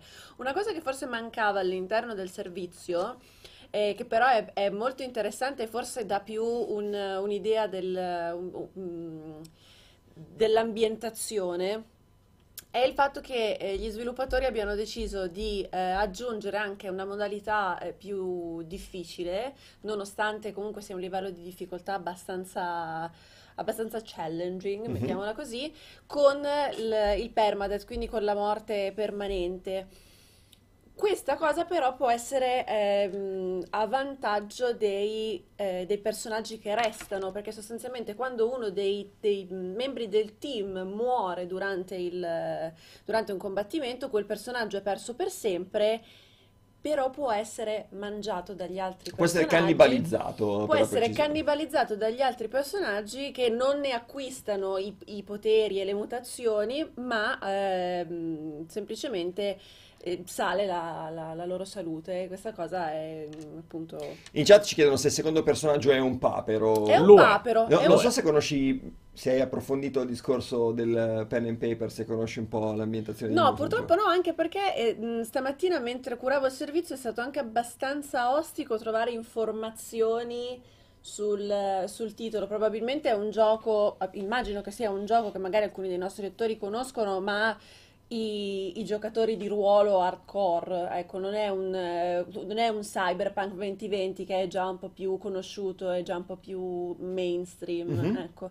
Anche perché appunto è, mh, come diceva giustamente Ema, parte da una licenza, mh, da una licenza svedese. La cosa che mi ha fatto un po' storcere il naso è che ha suscitato un tot di ilarità stamattina mentre ne discutevamo in ufficio, è il fatto che comunque il titolo mantenga la percentuale di eh, probabilità di colpo, perché se non erro, durante il combattimento, lo stiamo vedendo in questo momento, si vede eh, ad esempio il primo numero che dovrebbe essere il- la possibilità di colpire il, Il bersaglio. il bersaglio e poi aveva c'è 100%. esatto, e poi c'è anche una percentuale di colpo critico, che è un po' il proble- problema, tra virgolette, comunque l'unica mh, pecca all'interno del sistema di combattimento di XCOM. Oggi Matteo ci ha fornito una, un'ampia dose di meme su, su XCOM 2, sulle percentuali di colpire dei, dei nemici che, cioè sostanzialmente c'erano dei settoidi davanti a dei fucili d'assalto. Con la faccia dentro il fucile. con la faccia dentro il fucile, possibilità di colpire il nemico 65%, che è una cosa che invece ehm, ha risolto Phantom Doctrine, che è un altro gioco in stile appunto XCOM che è uscito mi sembra settimana scorsa e che sta andando molto forte su Steam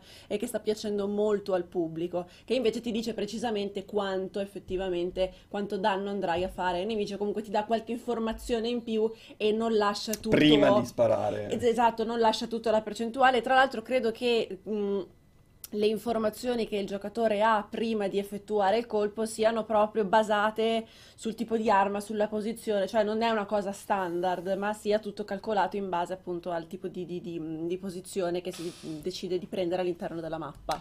Strategico isometrico, abbiamo visto che durante la, la conferenza di, di apertura della Gamescom eh, ne è arrivato un altro, sto parlando ovviamente di, di Desperados, eh, quindi c'è un po' la rinascita di questo genere dopo che XCOM insomma, ha fatto vedere anche i che Rabbids di, spazio, di bravissima, spazio per le mente c'era, poi sono arrivati i Rabbids, eh, adesso c'è questo Mutant eh, in sviluppo, riprendono la serie di Desperados che era scomparsa per più di dieci anni, insomma... Sì, diciamo C'è che della XCOM roba che- 2 ha, che ha bolle in spinto tantissimo Ha, genere, riacce- eh. ha riacceso più che altro, ha L'uscita di XCOM tanto. 2 ha spinto veramente tanto, è, è- è tornato in auge come genere, in più poi chiaramente eh, grossa, g- grossa, mm, un grosso potere, se- sembra, sembra in realtà stupido perché eh, poca gente ci credeva, invece in realtà ci siamo trovati di fronte ad un titolo interessantissimo, oltre che un orgoglio italiano, ma lo stesso Mario Rabbids eh, è stato un titolo che ha allargato tanto il bacino d'utenza degli strategici, no? Anche co- verso quel, diciamo quella- quell'utenza un po' più casual o magari anche più giovane. Che poi Mario Rabbids è stato incredibile eh, la fortuna di quel, di quel progetto, perché è arrivato appunto con questa collaborazione con Nintendo su Mario Rabbids, ehm, sul progetto Rabbids eh, tattico, nessuno aveva puntato un euro, io per primo ho sempre detto che secondo me sarebbe stato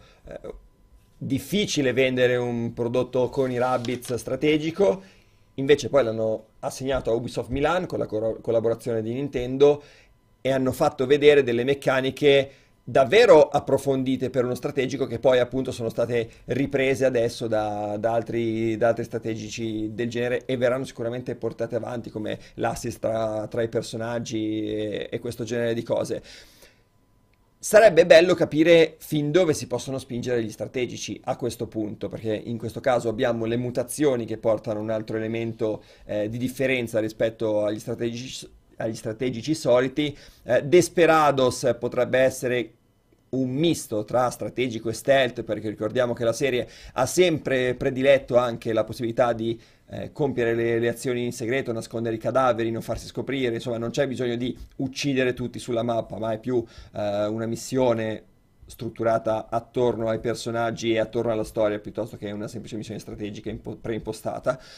Quindi sono curioso di sapere anche dove può arrivare il genere, ma secondo te solo miglioramenti grafici sono ovvi con la crescita del genere, però strutturalmente secondo te dove si può ancora intervenire per migliorare qualcosa? È indubbiamente un genere difficile da, da cambiare nelle fondamenta, anche perché si rischia poi di snaturare il concetto base che c'è, no? Che è appunto quello dello scontro, eh, dello scontro a turni tattico con appunto delle pause tattiche e eventualmente la possibilità, come tra l'altro c'è anche eh, in questo, mh, in questo Mutant, la possibilità di attivare quell'Overwatch, no? Che dà appunto la, la- eh, diciamo, eh, la possibilità di attaccare i propri nemici anche durante il turno avversario e lo stesso anche per quanto riguarda l'avversario. Non lo so, possibilità di cambiarlo così sostanzialmente mi sembrano difficili.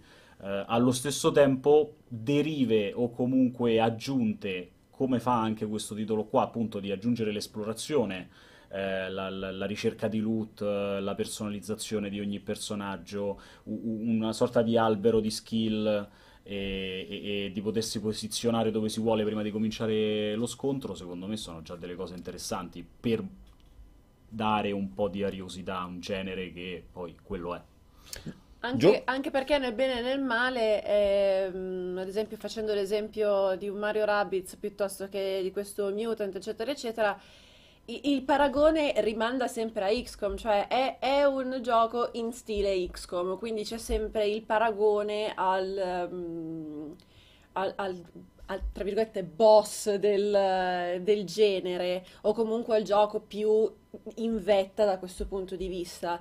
Eh, è necessario appunto cercare di creare un po' di, mh, di divario senza andare a snaturare molto il genere, che comunque è un genere che secondo me è, è un po' più difficile da gestire, nel senso che comunque uno strategico tattico ha di per sé un- una buona dose, non dico di difficoltà, però di, di- di- di struttura. Eh, È, una tipologia di, gioco È- molto è meno immediata, molto meno immediata e più complessa, quindi cioè, particolare. mm, non lo so, non- secondo me eh, non puoi dire ok, facciamo questa cosa, però semplifichiamola, perché non si può semplificare un- un, eh, un- uno strategico tattico. Anche Rabbids nel, nel- nel suo essere più, eh, più, più colorato, più, più in stile Nintendo, eccetera, eccetera.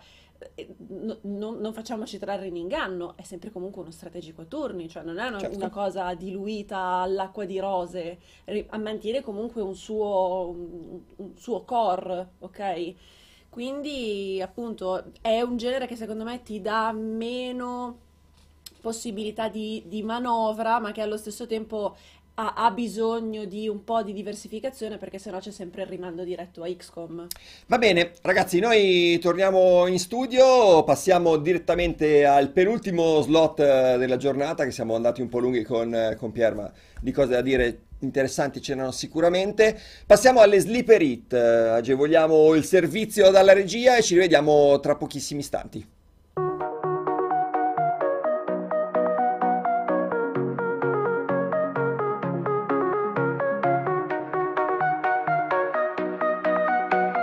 Durante le più grosse fiere di settore è facile perdersi qualche annuncio o magari non trattare a dovere titoli meritevoli.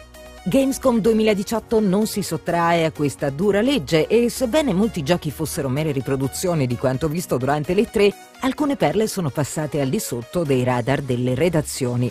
Potremmo dunque partire con la nuova IP di Marvelous, quel Demon Ex Machina esclusivo per Nintendo Switch in grado di catalizzare le nostre aspettative attraverso un piccolo trailer di presentazione.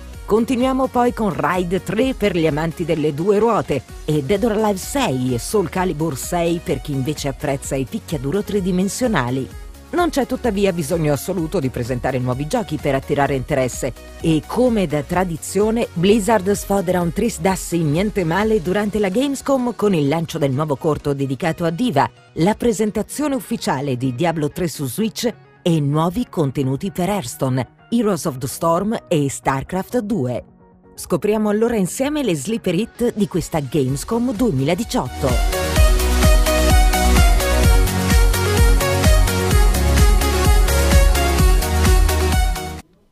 È il penultimo slot della giornata e anche il penultimo slot di tutto questo ambaradan che abbiamo messo in piedi in questi, questi cosa, giorni. scusa? Ambaradan. A Baradan. Am- Ambrana, ho capito. Cos'è Ambaradan?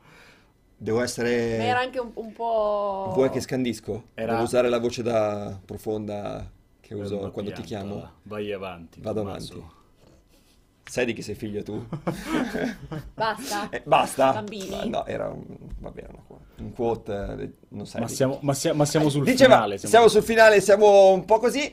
Parliamo di Sleeper Hit, cioè tutti quei progetti, prodotti che sono passati un po' in sordina, di cui non abbiamo avuto tempo e modo di parlare in maniera approfondita in questi giorni perché lo spazio era quello che è e abbiamo preferito dare appunto un maggior risalto ai titoli di richiamo. Eh, ci sono però anche tanti progetti importanti di cui non abbiamo parlato. Per esempio, Blizzard ha annunciato su Diablo 3, su Switch Diablo 3 eh, la scorsa settimana e alla Gamescom l'ha portato ed era possibile provarlo. Sono arrivati buoni risponsi da parte chi- di chi l'ha provato eh, della redazione, ma ci sono stati anche altri titoli molto meritevoli. Uno di questi, per esempio, Soul Calibur 6. Joe, tu sei sempre stata una grandissima appassionata di Soul Calibur 6. Sì, ah, per me Soul Calibur è- va oltre Cioè, il gioco, nel senso che quando mh, a casa mia c'era da risolvere una situazione di conflitto tra me e mio fratello, si prendeva Soul Calibur e se la si risolveva così. Sai che Ovviamente ci sono mancati gli aneddoti di Giordana in questi tre giorni? Se ne sono arrivati veramente Vero? pochi. Questo è il Vero. primo, cavolo. Vero. Così a ciel sereno non ce l'aspettavamo. È, è uno di quei titoli che fa parte del, un po' della mia giovinezza, della mia infanzia, che ho condiviso tanto con mio fratello. Mm, Ho sempre preso tante bastonate da mio fratello, basta. E mm, si è riaccesa un po' l'interesse, anche se devo dire inizialmente non sono riuscita a seguirlo tanto quanto avrei voluto. Eh, lo stiamo vedendo adesso. Hanno annunciato come personaggio eh, credo compreso all'interno del, del Season Pass Tira, che è un- uno dei personaggi che mi sembra piaciuto tantissimo, che avevano introdotto, mi sembra, in Soul Calibur 3, e che io non sono mai riuscita a, a- a domare fino, fino alla fine. Mi è sempre piaciuta molto, ma non sono mai riuscita a giocarla per bene, ecco, ad, ad- ad- usarla in maniera corretta. E, mm, e sembra veramente tanto tanto figo, anche perché oltre alle solite campagne, eh, quelle un po' più standard, hanno annunciato il, il ritorno del, adesso non mi ricordo esattamente come si chiama la modalità, eh, che però sostanzialmente riprende quella che era la cronistoria della spada di- Ok. di- introdotta da Soul Calibur 3, quindi sostanzialmente un personaggio che si può personalizzare e che si può utilizzare all'interno di una campagna anche multiplayer, Una serie di livelli. esatto, con altri, con altri giocatori, che era una cosa che a me piaceva tantissimo. Purtroppo avevo una memory card fritta, io arrivavo sempre a una percentuale e poi i salvataggi si corrompevano e dovevo ricominciare tutto da capo. Questo ricordo abbastanza... Non è l'unico picchiaduro 3D che hanno presentato No. alla Gamescom, però, perché hanno portato anche il nuovo Dead or Alive, che però Perde la sua Tremi nei componente muri. fondamentale. Esatto, non c'è più la- una fisica così ricercata del ballonzolamento delle minne delle protagoniste, che è una cosa assurda, nel senso che è sempre stato un tratto distintivo della saga, non è mai stato il motivo unico per cui la gente comprava Dead or Alive, l'abbiamo sempre detto, cioè ad oggi giocare Adesso perché- lo stai dicendo, è la prima volta che ti sento dire questa cosa. Non è che devi fare per forza la- l'affiliato a MeToo solo perché stai facendo lo show. Sto facendo lo show.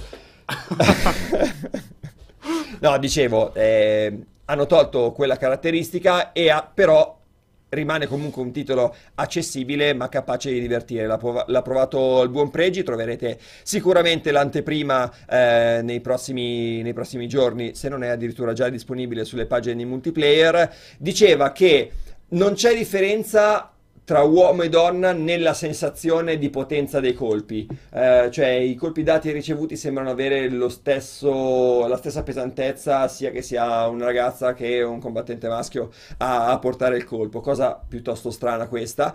Però parlava anche di un'esageratezza spropositata delle arene, la velocità dei colpi, la la spetta- quantità di pugni nella pancia la che- spettacolarità delle arene, appunto che addirittura ce n'è una con il Kraken che esce fuori e ti prende Sì, con il, il multilivello, esatto. Insomma, tantissimi titoli, anche quindi picchiaduro su un mercato che ormai comunque è saturo di picchiaduro perché ne sono uscite veramente tanti negli ultimi anni di qualità tra, tra Tekken, Street Fighter, Dragon Ball, insomma, veramente, veramente una marea.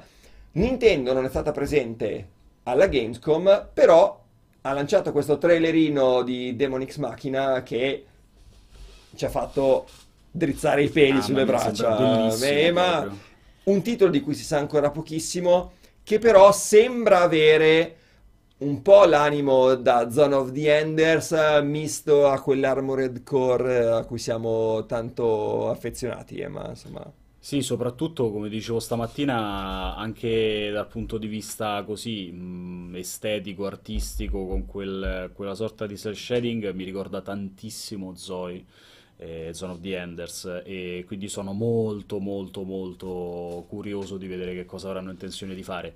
Ovvio che in realtà fino ad oggi abbiamo visto pochissimo del titolo e eh, se non vado errato, tra l'altro durante la, la- la Gamescom non c'è stato nessun, nessun incontro, nessuna possibilità di approfondirlo, eh, di provare qualcosa del titolo, a meno che non, non mi sono perso roba importante.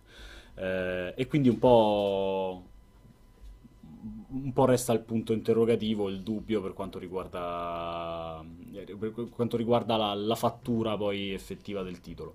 Ma ha uno stile e un carattere da vendere, sembra proprio veramente carismatico. Obi5 dice segnate Ema in hype per un gioco Nintendo. Vero? È incredibile. È veramente- È, è incredibile, però è così, ragazzi. cioè.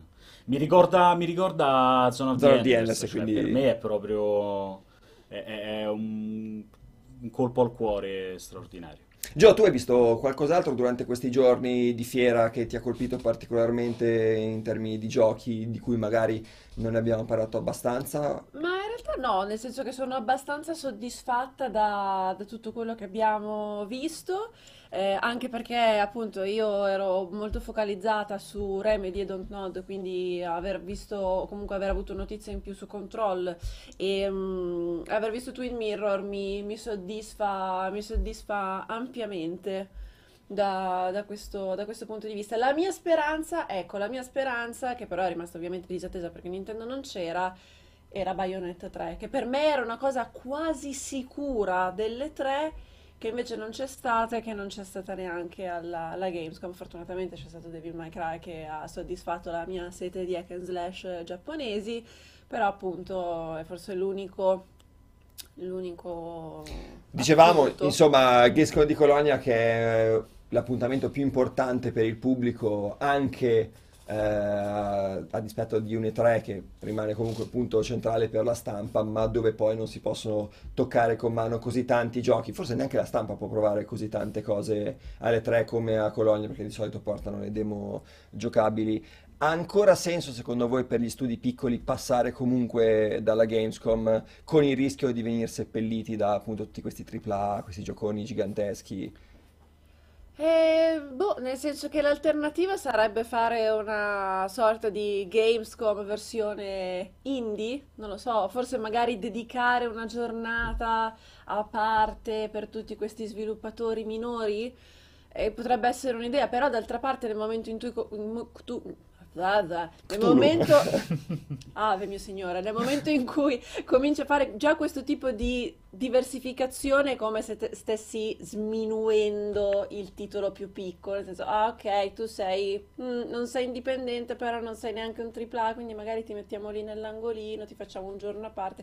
Non lo so, è molto difficile da gestire come, eh, com- come, mm, come struttura. Da una parte rischi di eh, appunto mettere tutto insieme, ma di ovviamente fagocitare l'attenzione attorno ai titoli più altisonanti, dall'altra parte magari dividendo le giornate o creando degli eventi appositi, rischi di ghettizzare e quasi di sminuire il lavoro degli altri, degli altri team. Non lo so. Non abbiamo parlato ma neanche di, di Kingdom Hearts. Eh. Ma perché abbiamo visto, ta- se- senza offesa, eh, mio caro, Eh, ma però, non vuole dire cioè, più niente di con Kingdom Hearts. tutta la roba che Per abbiamo quello, visto- ragazzi, non Ragazzi, abbiamo io non parlato. voglio più parlare di Kingdom Hearts fino al 29 di gennaio, perché se penso a Kingdom Hearts voglio ibernarmi e far passare questi 5 mesi. Quindi lasciamo perdere. E se te lo rinviano, Ema, a sorpresa, No, non di nuovo? più A me hanno rinviato Spiro due mesi, eh? Perché doveva Mi uscire stai confrontando la- il remake Non di ti sto Spyro confrontando- con eh, no. il terzo capitolo di Kingdom Hearts? No, non, Ah, ti, ok. non ti sto facendo questo tipo di confronto. A livello di attesa personale, ecco, facendo le No, no, è chiaro. Eh, mm, Vabbè, ci credo, qua- ci, quando gli tocchi Kingdom Ah, Hearts, è una ci credo, ci credo poco a un ulteriore rinvio di Kingdom Hearts. Cioè, beh, mm, sarebbe veramente una supercazzola talmente grossa che ormai ci credo poco. Che Credevo di più e l'ho sempre detto nella possibilità che venisse annunciato per la fine di quest'anno, intorno a novembre, e poi a ridosso dell'uscita si prendessero un altro paio di mesi slittando all'anno prossimo. Ma avendo già detto l'inizio dell'anno prossimo, secondo me ci stiamo dentro. Tra l'altro stavamo guardando le immagini, abbiamo visto anche di sfuggita Overkill The Walking Dead, che è un altro titolo eh, Interessante pure quello. di cui arriverà nel breve un'anteprima sulle pagine di Multi, ma anche Amazon. Lo studio di Amazon, dopo aver cancellato un paio dei suoi progetti, è uscito appunto con un titolo che diceva Pierre da tenere sott'occhio e poi quel eh, Grand Tour, eh, Ema, giusto? The Grand Tour che... Io boh, sono una super fan di The Grand Tour. Ma, ma piace... tut- come, come tutte le persone co- co- normali, ma veramente non ho idea del... di come potrebbe essere. Un gioco episodico dove andiamo a guidare le, Le- macchine, le auto del- le- dei- le degli auto che- episodi visti Esatto. nella terza stagione. Tant'è vero che gli episodi arriveranno più o meno insieme agli stessi episodi della stagione e, e andremo a guidare le auto che loro guidano negli episodi all'interno delle location dove le guidano. Che loro hanno visitato. Non so, poi è una roba che così a pensiero mi sembra una follia incredibile. E Poi- infatti è assolutamente una follia. Aspettiamo di vedere insomma qualcosa di più. Stiamo vedendo un po' di immagini della fiera, ragazzi, per voi che non ci siete stati, ma se volete approfondire questo discorso potete seguire la, la rubrichina di Pianesani che si sta facendo un giro di tutti i padiglioni e vi porta a fare un tour virtuale in fiera. Insieme a lui potete fare insomma questo giro. Noi passiamo all'ultimo argomento della giornata, parliamo della tecnologia di ray tracing, torniamo a parlare della tecnologia di ray tracing dopo aver fatto un Ci piccolo abbiamo aperto cappello, e ci chiudiamo, no? cappello introduttivo, il- la prima giornata con la, appunto la conferenza di, di Nvidia, ray tracing, la Joe ci aveva, ci aveva già spiegato a grandi linee eh, di che cosa... Però adesso sentiamo il nostro responsabile editoriale raccontarcelo dal vivo. Io però non, lo, non, non sento, non sento rumori di sottofondo. Non è male, e inve- guardalo, E guarda quanto è guardalo. bello. Quanto è- Ciao Umbe! Ciao, ciao ragazzi, come va? Mi sentite? Sì, ti sentiamo benissimo. Molto bene. Splendidamente. Splendidamente. Allora, ti faccio un breve riassunto del punto a cui siamo arrivati in questo cortocircuito. Abbiamo parlato di tutto, cioè abbiamo esaurito veramente qualsiasi argomento. Sei rimasto solo tu e vogliamo parlare con te del... Di quanto sono stanco? di quanto sei stanco innanzitutto. Quindi se vuoi dare un accenno di tutta la roba che hai provato in due minuti, sei liberissimo di farlo. Ti vediamo anche con la barba incolta, proprio devastato, zero tempo per fare qualsiasi Sono cosa. distrutto, Un veramente distrutto, sono un passo dalla morte. Sono un passo dalla morte, sì. Quindi se vuoi farci un breve cappello su quello che hai visto e poi parlare un attimino più nel dettaglio le tue impressioni sui giochi che sfruttano la nuova tecnologia di Nvidia, se si vede, quanto si vede e quanto è figo secondo te questa cosa. Hai te- minuti puoi contati perché sennò perdo io il treno poi alla fine del cortocircuito e devo restare qua. Va bene, allora, vabbè, allora non vi faccio una panoramica su tutto quello che ho visto durante la fiera perché altrimenti altro che sei minuti diventa una roba molto più lunga. Passo direttamente a, a RTX. Allora, ieri ho passato tutta la giornata in compagnia di Nvidia, eh, una giornata divisa in due parti, una parte dedicata alle schede e questa è sotto embargo fino, al- fino a settembre e, e quindi ne, ne torneremo a parlare dopo, più avanti più che dopo. E poi invece la seconda parte della giornata era dedicata ai giochi e abbiamo incontrato un po' di sviluppatori di alcuni titoli che stanno implementando le tecnologie di... Intanto vedo che state traslocando dietro, anzi sento che state traslocando. No, no, no, è Giordana E- che ha fatto cadere il lucida labbra. Stanno- no, è che stanno È cominciando a smontare cacao. lo studio perché siamo Ce ne stiamo chiusura, già no? Andando, quindi stiamo chiudendo le valigie. È un, è un luce, è un lucida labbra di piombo perché ha fatto un rumore incredibile. Vabbè, eh, no, praticamente ci sono stati incontri con un po' di sviluppatori che hanno implementato la tecnologia del ray tracing e altre tecnologie all'interno della scheda nei loro giochi. Diciamo che di sicuro quella più appariscente è quella legata a Battlefield 5, che è stata anche presentata lunedì attraverso un, un breve filmato, ne abbiamo potuto approfondire un po' la cosa e, e soprattutto vedere quella stessa demo poi giocata dal vivo, non in slow motion, con gli sviluppatori che giravano un po' per la, per la cittadina, per la mappa. E- ed è molto interessante perché fondamentalmente quello che il ray tracing fa eh, all'atto pratico è dare un grossissimo boost a livello di qualità dell'illuminazione. E questo vuol dire sia un'illuminazione più realistica in assoluto, eh, sia un'illuminazione capace di produrre degli effetti che solitamente non sono riproducibili. Faccio un esempio. Eh, normalmente quando ci sono riflessi di oggetti o effetti fuori dalla scena, questi non vengono riprodotti, non vengono renderizzati perché eh, diventerebbe troppo esoso per le risorse del computer calcolare. In questo caso invece è possibile farlo e vi garantisco che se guardate anche, eh, ieri ho pubblicato, anzi stamattina ho pubblicato un articolo con dei video che purtroppo ho preso io col cellulare quindi non sono al massimo della qualità, però è molto chiaro, eh, diciamo che tutta l'effettistica, tutti i riflessi, eh, tutte le rifrazioni messe insieme all'interno del livello quando si accendono e quando si spengono danno veramente, danno veramente l'idea di un passo in avanti tecnologico abbastanza importante. Quindi a, a E lo differenza è sostanziale.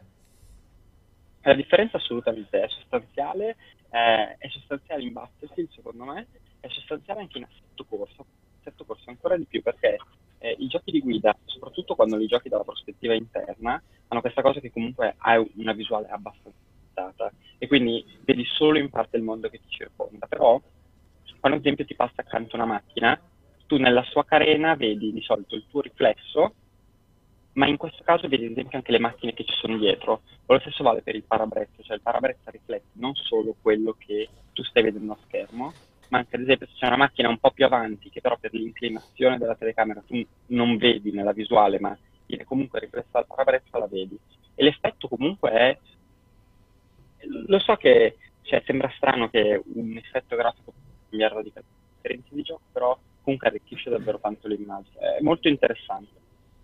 Va bene, Umbo. Eh, volevi aggiungere qualcos'altro, Gio, su questa, su questa cosa, visto che te la sei studiata per No, giorni eh, per parlarne durante il corto? No, la cosa interessante è che quando hanno parlato di questa nuova tecnologia, sostanzialmente hanno marcato molto la mano dicendo che eh, non è solo una questione di abbellimento dell'immagine, ma è un tipo di tecnologia che va proprio a vantaggio di un certo tipo di gameplay. Quindi non lo so, se stai giocando uno stealth e sei sotto copertura, percepire meglio l'ombra dei nemici, percepirne la, la posizione. Tu adesso facevi l'esempio di tutti i riflessi che ci sono all'interno di un, di un abitacolo piuttosto che riflessi nelle macchine fuori, ti dà probabilmente anche un tipo di percezione della posizione diverse delle auto quando si gioca appunto tipo assetto corsa. È una cosa che tu confermi, cioè che secondo te all'atto pratico è, è vera o erano loro che stavano cercando un po' di ingigantire la cosa dal punto di vista marketing?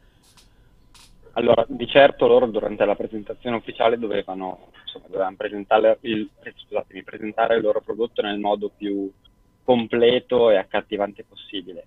Diciamo, si tratta di un miglioramento sostanziale grafico. Eh, poi, come tutti i miglioramenti grafici, di certo avranno anche una, eh, avranno un riflesso, in questo punto la parola è, è perfetta, un riflesso anche sul gameplay. Eh, abbiamo parlato ad esempio con lo, con lo sviluppatore di, eh, di War Thunder, Gaijin Entertainment, che sta sviluppando un nuovo gioco che si chiama, non mi ricordo, comunque è una specie di sparatutto massivo ambientato durante la seconda guerra mondiale, e dicono che ad esempio la loro intelligenza artificiale eh, sfrutta il ray tracing perché è appunto per la questione dei riflessi, delle ombre, eh, però è tutta una cosa da verificare. Io onestamente per ora mi sento di dire che è un passo in avanti molto interessante dal punto di vista grafico. Poi dal punto di vista del gameplay è qualcosa che andrà, che andrà verificato e soprattutto andrà sviluppato perché l'impressione è che sia una tecnologia pronta dal punto di vista dell'hardware, ma eh, vada ancora molto recepita, interiorizzata e sviluppata poi a livello software. Ma anche perché poi oltretutto il rischio è che se tu ti metti a- ad andare oltre il lato grafico e a cambiare qualcosa anche in termini di gameplay o di intelligenza artificiale, eh, eh, rischi che poi tutta quella parte di utenza che non può usufruire del ray tracing, come, come si comporta poi il gioco a quel punto se quella cosa non è implementabile? Sì, sì, ma certo, cioè, non bisogna aspettarsi cambiamenti, cioè, hanno presentato una scheda grafica e non Hanno presentato una scheda L'abbiamo grafica. completamente L'abbiamo perso. completamente perso, non so se riusciremo a recuperare... audiovisiva, audiovisiva del gioco. No, audio ti sentiamo ancora, Umbe, aspetta. Parla? Audiovisiva. Ti sentiamo ma non Mi ti sentite? vediamo. Sì, ti sentiamo sentiamo. ma non Con- ti vediamo. concludi pure il discorso che poi ti salutiamo. Ah, ok, non so è tornato. ok, basta, è saltata, è saltata la telecamera per un attimo, non so cosa è successo. Fantastico. E non so se avete altre domande. se Eh, questa cosa, l'ultimo domanda. commento non l'abbiamo... L'ultima parte l'abbiamo sentita male. se No, dicevo, no, penso che comunque hanno presentato una scheda grafica, è un prodotto pensato per migliorare la, la qualità audio-video dell'esperienza di gioco. Tutto quello che verrà a livello di gameplay sarà assolutamente marginale, almeno finché, eh, come dicevate anche voi, non sarà una cosa estremamente... di- Bisogna aspettarsi un miglioramento grafico, poi il resto è contorno.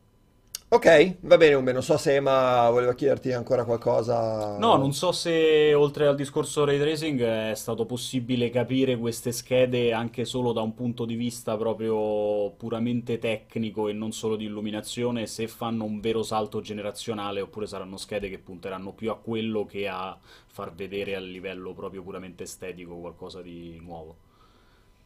Allora, guarda, eh, se ne può parlare per ora solo in parte, però diciamo che da quello anche che è stato rilasciato ieri sera, se i numeri si confermano, ti direi sì, che è un bel salto in avanti, nel senso che proprio ieri è uscito un benchmark che parla più o meno tra la 280, tra la 2080 e la 1080 di un mm, 50% in più di prestazioni.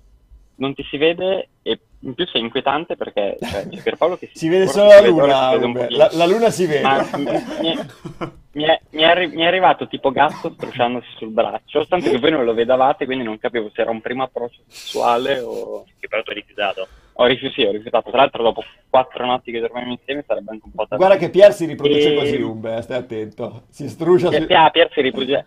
Cos'è, per sporazione? Come... Sporazione, non si dice per- Perché spori e si riproduce così. Come i funghi. Pier. Ah, sei come le lumache. È rischiosa come affermazione. E... Vabbè, sono- Guardali sono tutti tutti insieme. Cioè, No, fammi, allora, fammi capire, non c'è mai nessuno Avete- quando bisogna lavorare, adesso che dobbiamo chiudere tutti qua. Ma guardali tutti felici che sorridono Avete- perché hanno finito. Sì. Eh? Avete interrotto un flow perfetto in termini di Non stiamo interrompendo nulla, nessuno di sta parlando. Allora, stavo dicendo che da quello che è uscito ieri, eh, nei primissimi benchmark, parliamo di quelli ufficiali di Nvidia, tra l'altro eh, senza aver specificato precisamente quali fossero le impostazioni grafiche, si parla più o meno di un distacco tra la 1080 e la 2080 di un 50%, quindi la 2080 dovrebbe fare un 50% in più, si può diventare fino a un 100% in più qualora si scegliesse di attivare il nuovo sistema di anti-aliasing che si chiama DLSS, DLSS. Ora, bisogna prendere chiaramente questi, questi benchmark con le pinze perché sono fatti su un paniere di prodotti selezionati da Nvidia e, e poi appunto sono benchmark ufficiali, non che Nvidia eh, dica che fa 100 e poi fa 50 perché chiaramente sarebbe una bugia con le gambe cortissime. Però è chiaro, non sappiamo, parliamo di 4K, intanto non di altre risoluzioni, non sappiamo con quali impostazioni attive e quali no. Eh, allora, se è come dicono, qualora fosse come dicono, se vogliamo usare il congiuntivo, eh, sicuramente il salto generazionale è molto importante. La cosa positiva è che manca meno di un mese all'uscita, quindi comunque tutte le risposte sono- arriveranno presto e secondo me chi l'ha preordinata comunque quei prezzi importanti, fidandosi, l'avrebbe preso lo stesso. Per tutti gli altri basta pazientare due o tre settimane e poi sapremo come vanno. Perfetto, grazie Umbe. Sembrate la copertina di un album rap messi così, con... eh, Siete Un bellissimi. album, Io un spero, album rap brutto, Io però. io, io spero stiano facendo delle foto, degli screen a questa cosa Esatto, perché è fate straordinario. screen a Io mi manetta, sento ragazzi, una donna incredibilmente fortunata. Vero? È Vero. veramente... Soprattutto perché qua in Avengers, Italia mentre eh, voi siete in Germania e questa è la fortuna di Giordana. Gli, Ave- gli Avenger alla matriciana, sembra. Va bene. Grazie Umbe, ti, ti salutiamo, vi lasciamo al Multiplayer Risponde tra una ventina di minuti, vi ricordo 18 e 15 Multiplayer Risponde oggi. A cos'è, a cos'è che mi lasciate? Al multiplayer risponde, mi lascia. Sì. Cosa? Ciao Umbe! Divertitevi. Ciao, Ciao, ciao. ragazzi. ciao, Ciao. La rientro, preoccupazione di Umberto. Era terrorizzato ragazzi da, da questa cosa. Terrore. Va bene ragazzi, noi siamo arrivati alla chiusura di questi tre giorni di cortocircuito speciale Gamescom 2018. Vi ricordiamo di seguire il canale di multiplayer, di seguire i social di multiplayer come vi abbiamo ricordato più e più volte durante il corso di questi tre giorni. Multiplayer lo trovate su Facebook, su Instagram, su, Su Twitter? YouTube, su A Twitter. casa vostra, in bagno. A casa vostra, a qualsiasi momento della giornata, andate su multiplayer.it, insomma, ci trovate lì e seguiteci sui social eh, proprietari. Wednello deve superare sua cugina, lo- l'abbiamo detto ieri all'aperitivo e lo ribadiamo anche oggi, quindi pensavi mi fossi dimenticato, invece Sì, speravo l'avevo promessa questa. Andate a spolliciare Whitenello e anche me e Buoneva. Ringraziamo la regia, ragazzi, che ci ha sostenuto e supportato e sopportato questi tre lunghi giorni, quindi grazie I Bazza, grazie Jacques. miracoli. E ringraziamo anche, anche... Bazza e Raffa che hanno lavorato. Ringraziato Bazza. Bravo. Raffa che non volevo Ma ringraziare. perché? Ma per povero, povero Staccini. Va bene, anche, eh, ringraziamo anche lo Staccini che, Oh. che è rimasto qua con noi in questi giorni. Eh, ringrazio ovviamente la bella Giordana e il bel Emanuele che sono stati Grazie, con me, Tommaso. con cui ho dormito tre giorni meravigliosi, anzi tre notti meravigliosi. E vi ringrazio personalmente a voi, un saluto speciale visto che ci avete seguito.